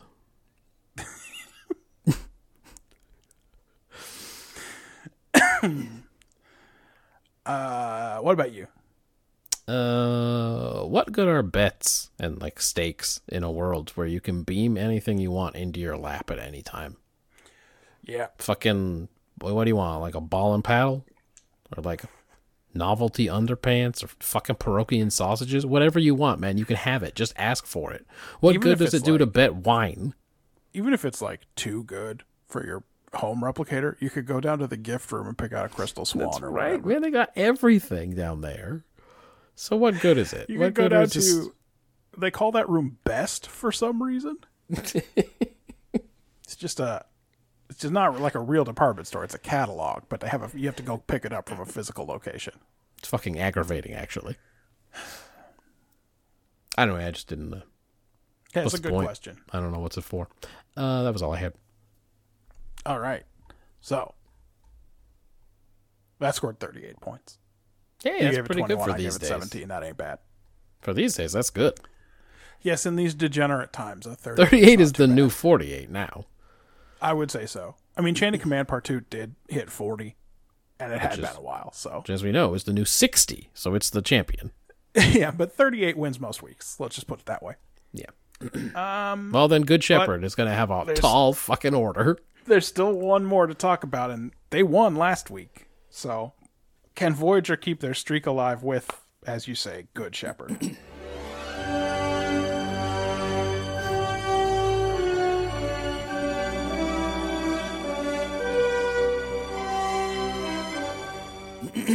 Okay, I'll describe the episode. You go pee again.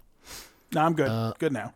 Janeway's having a totally normal day. Chaco delivers Seven of Nine's crew efficiency report, and they make a plan to study some goddamn stellar phenomena.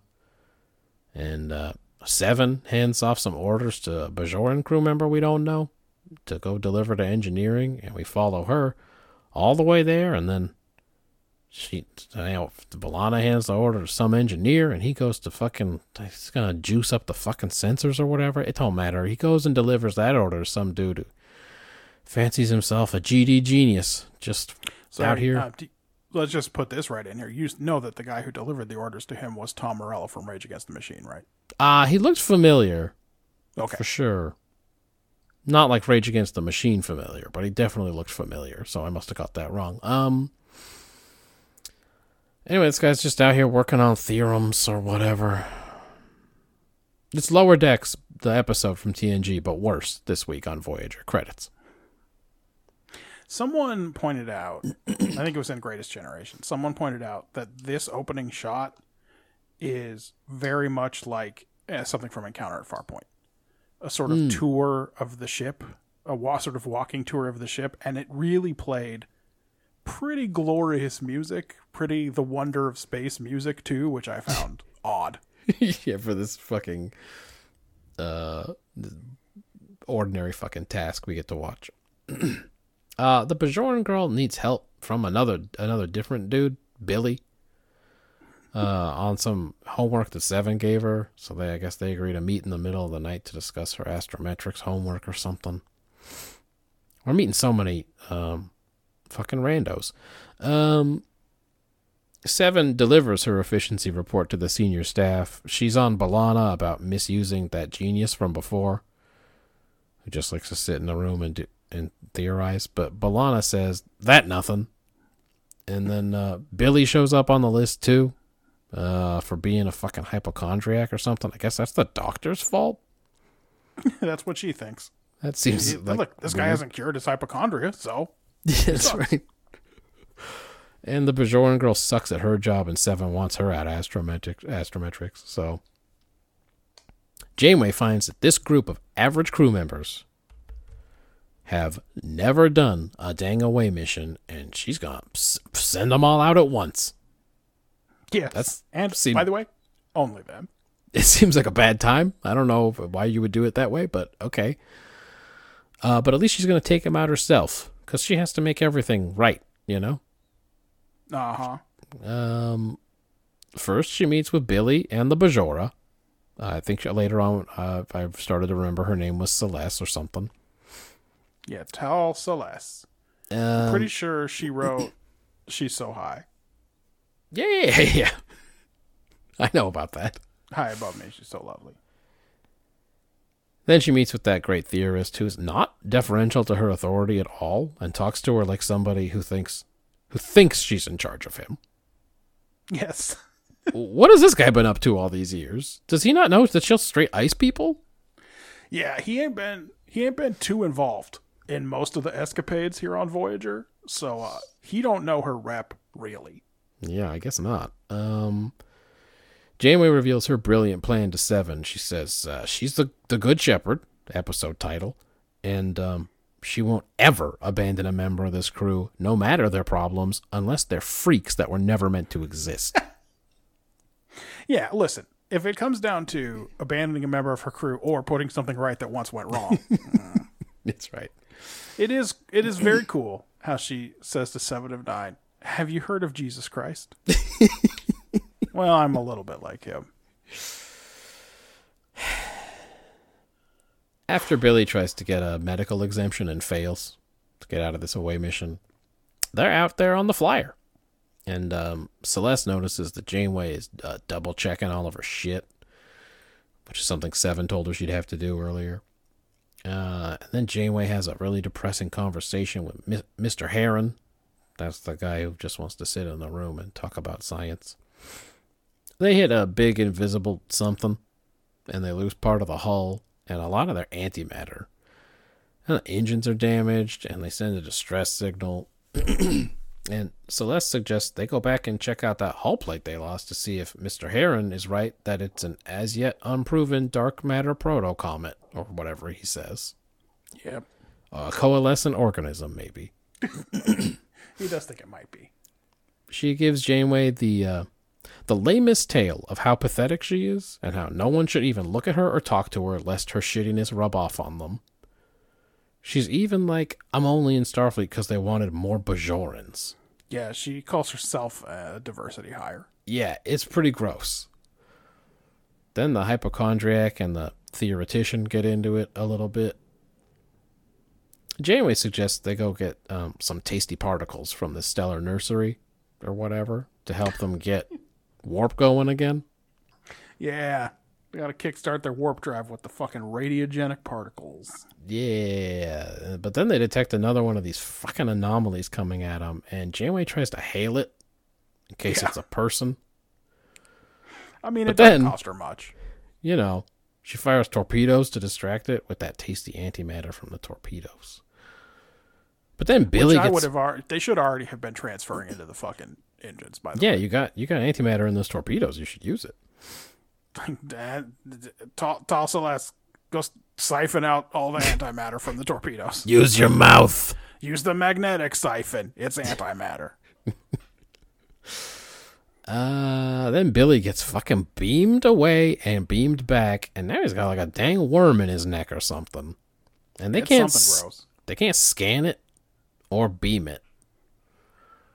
Back in the cockpit, they get their own distress signal sent back to them, and then fucking Billy walks through the force field with his worm power. And then the the CG worm it just jumps out of his body and lands on a panel, and it's like shooting sparks everywhere. And Janeway wants to give it a chance to talk to them, but Harren vaporizes it. That probably makes them enemies with these guys yet again. So Yeah. they zip into some planetary rings to scoop up the juice they need to do warps. Billy says he's not all panicky and weird anymore. And instead of being suspicious of his totally altered personality, she just goes, Yeah, I remember the first time I was controlled by an alien presence. That's No, the no, good it's- stuff. It makes sense to me. The dark matter worm ate your hypochondria. She's satisfied with that explanation. Janeway tries to, uh, I, th- I think, send them off in escape pods or something.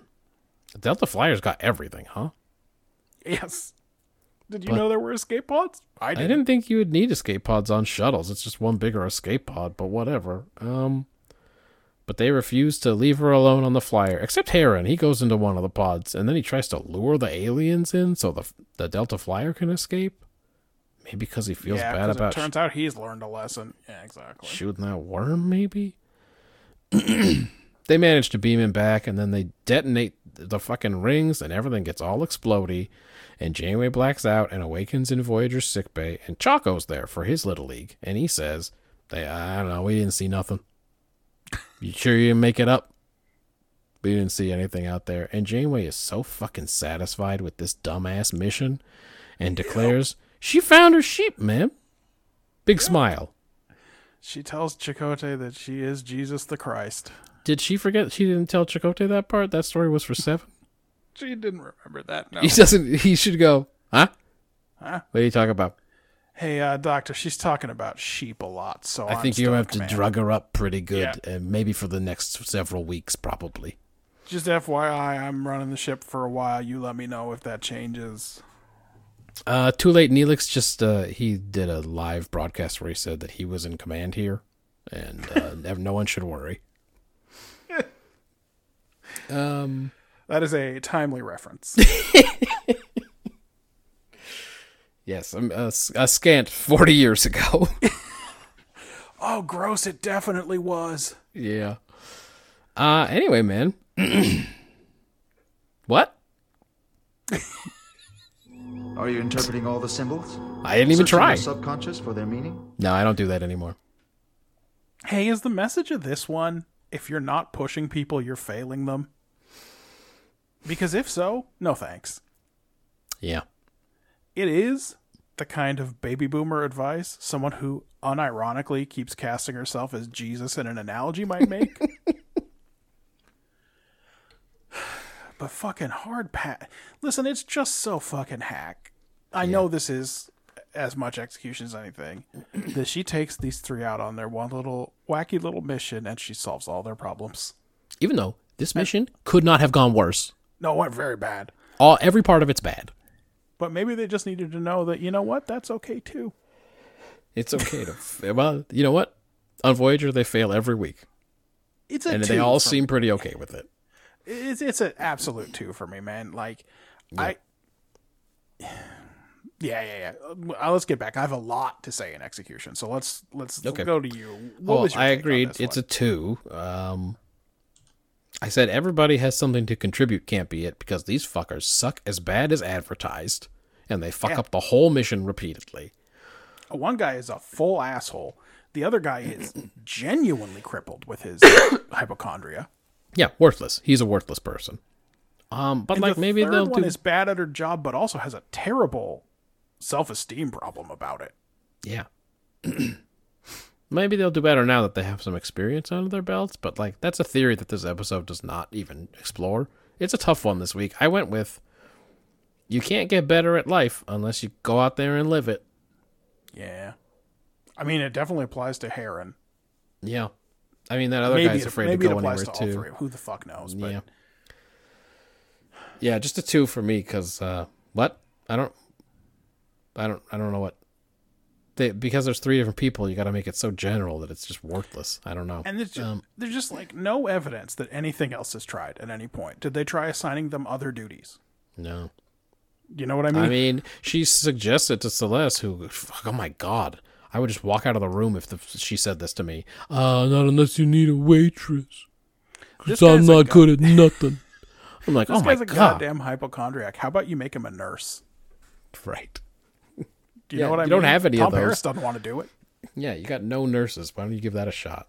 This guy clearly has interest in medical conditions. Yeah. Uh anyway, execution. So it's lower decks from TNG, but way worse.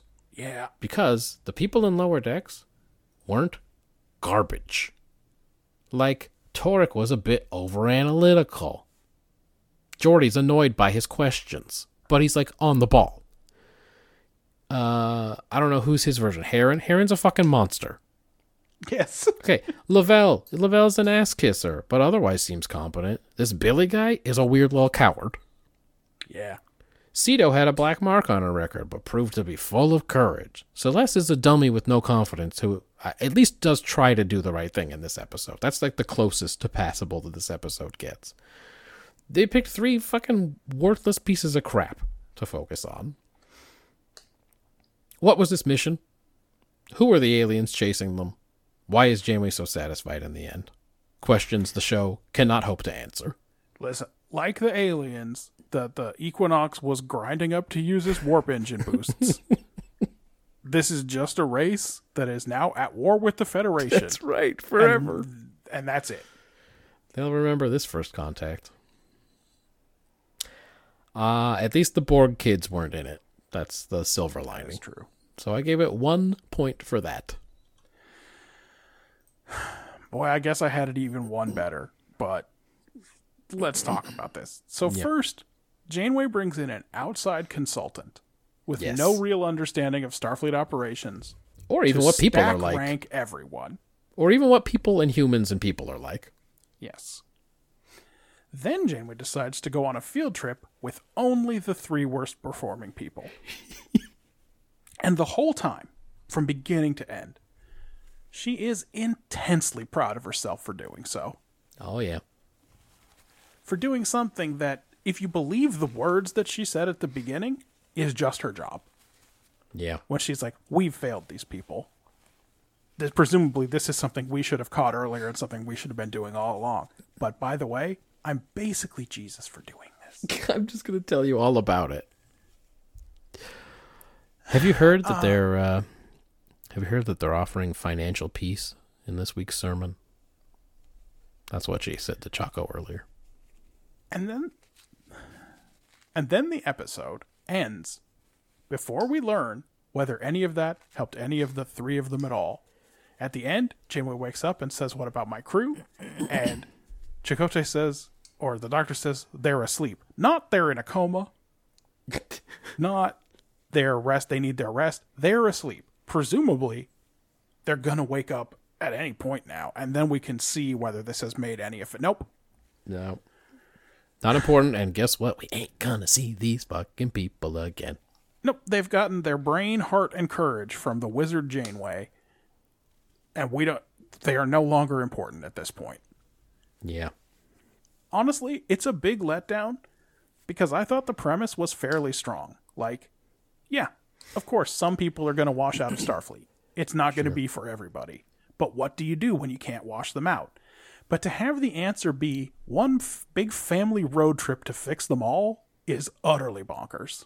Also, here's something, man. And I know we've talked about this before, but like, there's supposed to be a lot of Maquis in this crew, right?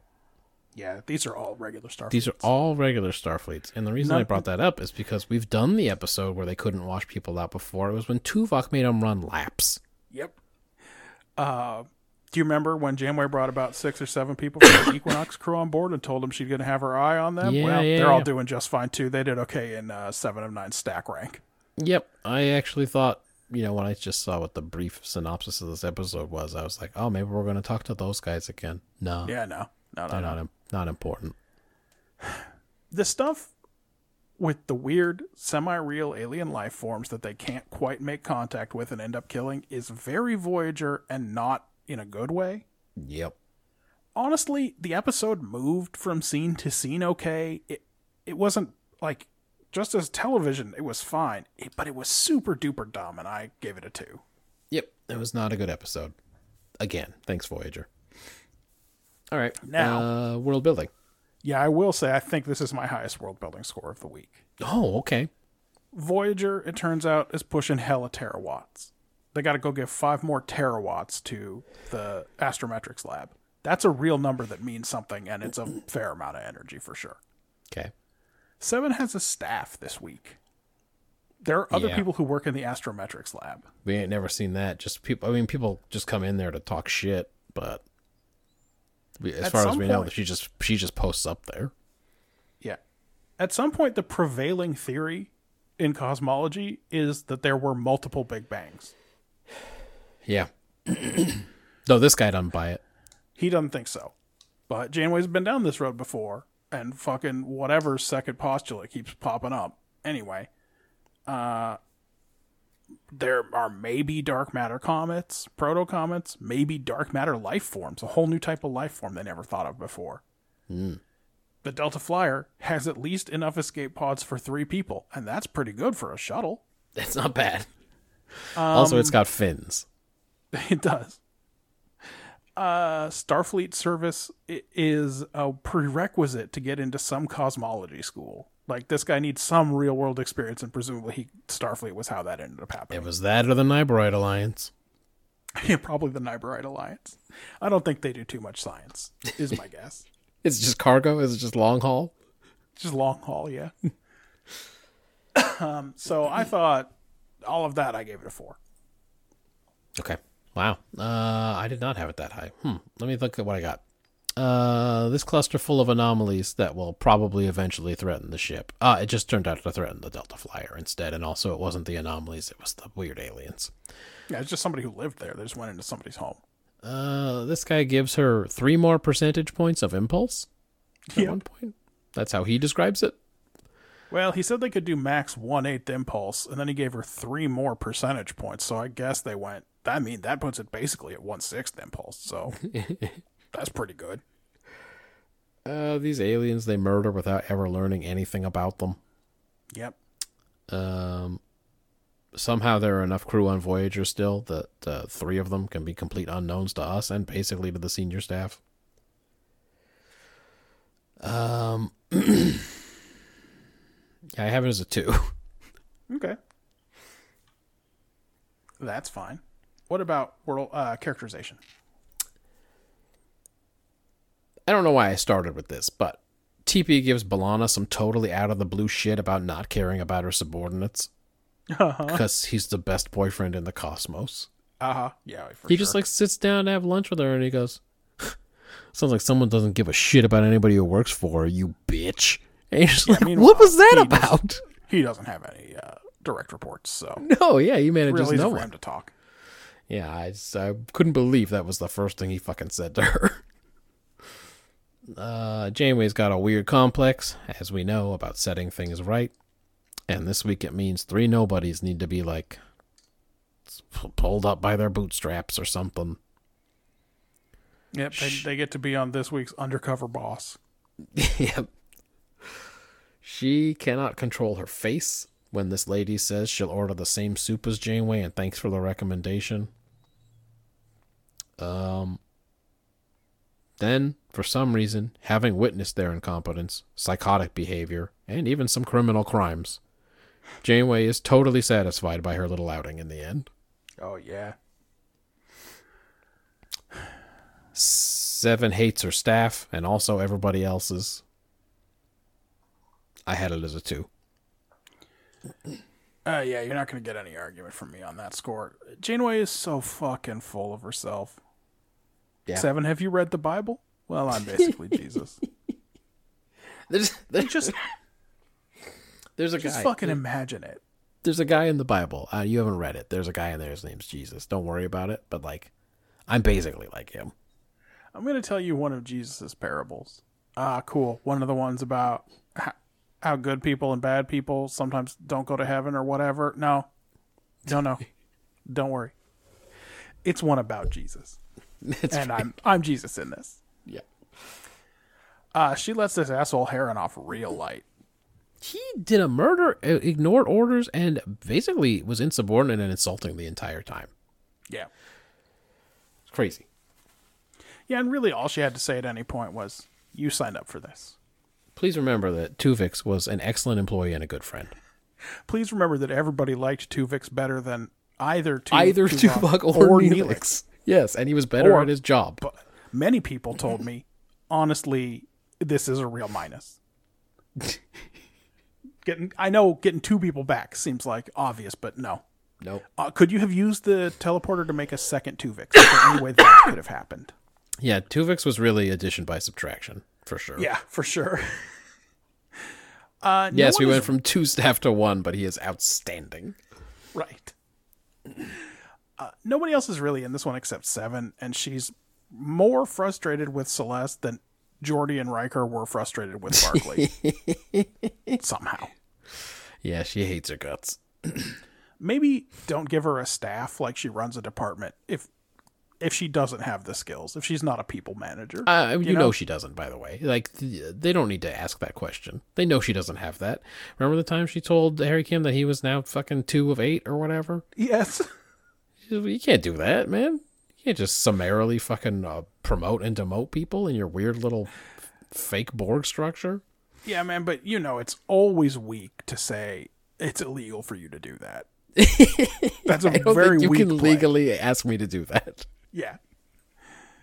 Um, just bad looks all around this week. I give it a two also for characterization. Yeah, they fucking suck. The writers suck. The characters suck. It all sucks. Um, hey man, Star Trek sucks sometimes, man. Yeah. I don't know. I kind of a running play by play on this one for me. Uh, first, I wrote, "Man, I'm not sure this Space Majesty music is appropriate here," and then I wrote, "Real glad this one is you." It Uh, then I difficult to describe. Lots of new characters. Yes. This fucking mission that is nothing. Ugh. when when because you know also that I would have described it in stupid detail too. So this scene, Yeah. the scene where I thought that I think where I started to think that was probably when Celeste was calling Billy real quiet on her comm badge, even though they both had roommates and stuff, and like I didn't say none of that. I was like, ah, man, I would have to talk about this too much. Um, and then I wrote halfway in, still waiting for something absurd and dumb to happen. You don't have to keep waiting, man. They Uh, And then I wrote, oh, okay, the alien is in the hypochondriac's neck. There we go. uh, are these escape pods standard? Are they for runabouts? Because Yeah. you couldn't get one of these in a Type 15 or a Type 6 or 7, but I don't think Tom Paris designed them because they don't have like a big crazy porthole or flames on the sides. I was gonna say flames on the sides for sure. Yeah, like these look standard in some way, but what are they for? Yep, that's a good question. And then I wrote, oh, uh, yeah, she's literally going to take the Delta Flyer back to rescue the one lost sheep. Even though that guy really could have been left out there, would have been Yeah, she could have left him out there. They would have been Everyone already talked about how he didn't impact operations give on Tom Morello in the any way. job where he pushes the button to. That's right. Honestly, no one has to stay up there full time. You just go up there when it's time to push the button. It's okay. And then I was so mad at the end. I wrote, "Fuck, man! Imagine if Lower Decks just ended with Riker congratulating himself for being cool to these kids or whatever." After they did a murder. Like it's like you know what? Their part of the story is over now. Let's just focus on Riker again. like they were they were genuinely too afraid to make this a. It's a Lower Decks, but it's all about Janeway. It's hundred about percent about Janeway. I, I'm sorry. What happened on that mission? there should be like an inquest. Like, what is happening? She's not only is she not upset, she's fucking delighted. Yep. I don't know what to. I don't know what to say. Listen, man. After he did that murder, he either pretended he was going to abandon the ship for the distraction, or was going to abandon the ship and got all the way into the escape pod before he thought, "No, this is too far even for me." I don't know, man. For best actor, I wrote, "I guess it's got to be Janeway." Don't know Yeah, who it else it wasn't- could be. It wasn't these guest actors for sure. Yeah, so for worst actor, I did write Billy. Yeah, Billy wasn't good. He's got a hard job because hypochondria is a tough thing to play, and as as good an actor, as Shakespearean an actor as Dwight Schultz suffered with it a little bit in Realm of Fear. You know, struggled with that, but Yeah. But he did. Yeah, this guy they also. clearly said uh, ca- cartoonish. We want you to be cartoonish. Oh, but, but, but guys. Um. all right, I would have put Harren in Brig for ten thousand years. Oh yeah, ten thousand years Brig for sure. Yeah, if anyone wanted to know why, I'd just say Tuvix and watch them slink away quietly. I declare Tuvix. Yeah. That was the only quick hitter I had. I usually come up with about one when I do the description. Yeah, it's tough. You've said everything you wanted to say already. yep. Probably more than you wanted to say. Honestly, Much more about this one. Yeah. Yeah. Well, the uh, scores are in. Mm. We have a tie down at the bottom. Uh, I will probably. It was a 7-10 split, man. It was a seven ten split, We each gave a 7 and a 10. And the individual uh, scores are six four four three for both. So there's really nothing in it between the two of them.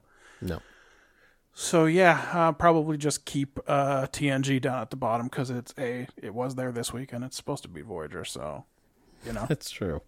fucking figure it out, guys. Uh, but yeah, 17 points for Aquiel, 17 points for Good Shepherd. And the big winner, as we said, The 38 big winner this week. Change of uh, heart. Deep Space Nine, Change of Heart. That is its 49th win. Okay. So they're now back to uh, eight behind TNG. Yep, and they're back to, I don't know if they actually changed that much, but they're under a point uh, difference between Yes. their average score and Yeah, that might not have happened this week, but yeah, that is uh, they're they're close on the average. But I mean, time is starting to run out. Like an eight win difference across the remaining. Deep Space Nine's got thirty five left, Yeah. So they'd have to go. Oh boy.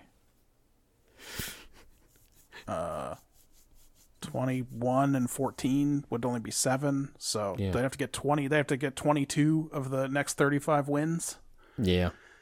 to catch TNG on the win score, even if we don't award any wins after that. So it is the door is starting to close on Deep Space Nine, but No, they got to get they they do not appear to be in panic mode and they need to be, man. but TNG's still got some. I mean, season seven in my memory Oh, it's so many stinkers. is a is real stinky. So Yep. next week, uh, an episode that we thought might be okay for TNG, Face of the Enemy. Not Yeah. sure if it'll be big points or not. There'll be some I'm definitely I'm uh I feel like it's in a gray area where anything is possible for scores on face of the enemy. Unfortunately, Carolyn Seymour doesn't play the same character in this Yeah. upcoming one. So she's not. We don't get to consider her for characterization because I'm sure she does a good job. Well, she's got some shit going on, man. The fucking Tal Shiar did some shit to her family. Uh-huh. There's a lot happening there. Uh huh. Deep Space Nine, wrongs darker than death or night. We get to learn Hmm. about Kira's mom, Yeah. the bad, the bad things. She's got it going Kira's on. mom. She got it go. on. Um, the Voyager episode I get to describe is called Live Fast and Prosper. now, I did not look at the trailer for this one, but I do know that there is an episode of Voyager where they put on race suits and enter a shuttle race. Is that this episode? Hold on a second. I'm just gonna look up what it is because It might not, because that's some Vulcan shit, but because I've really am so fucking glad that you have to do one that's called that. Um, you know, Live Fast and Prosper could be Tuvok gets too old or something. nah, man, uh, it's uh, the crew gets replaced by some some doppelgangers or something. No, Yeah, no. yeah. I just saw the screenshot. It's pretty fucking good. I'm gonna go ahead and I'm gonna copy this image. I'm gonna send it to you so you can look at it. Bunch of Dopplers. Take a look at that. Take a look at that. You like that? Oh no, I hate it. Do you like it like that? Is the guy on the right supposed to be Chakotay? Yeah, he's like an alien Chakotay. Oh man, I mean, Tuvok, Tuvok, fake Tuvok is given side eye. I Mike, Mike could get used to that. He's probably better than the uh, the real deal for sure. Oh no, I hate this. I hate this image. Well, there you go. I'm mad that I have to describe it. That's how it works, man. Oh boy. Now you Those got to what explain should what's going on with a bunch of brand new fucking noobs who ain't no never been on the show before. God damn it. I'm glad. I'm glad that next week is Thanksgiving. Now I don't have to do it. That's true. That's how it works. That's the good thing about Thanksgiving in general. You don't have to do anything you don't want to do. That's uh, I think Abe Lincoln started that tradition. I think so too. Yeah. That's All right, what you that's should it. watch. All right, well, we did it, everybody. Uh, Peldor joi, uh, as you believe, so shall you do. So shall you do. As you believe, so shall you, Shall you do. do. Time to find out if I was able to mute any of those coughs. He says, Robo wants an Oreo. And I looked at him and go, no, it's just you and I, Peter. Robo doesn't get an Oreo. If Peter wants an Oreo, Peter can have an Oreo. Please subscribe.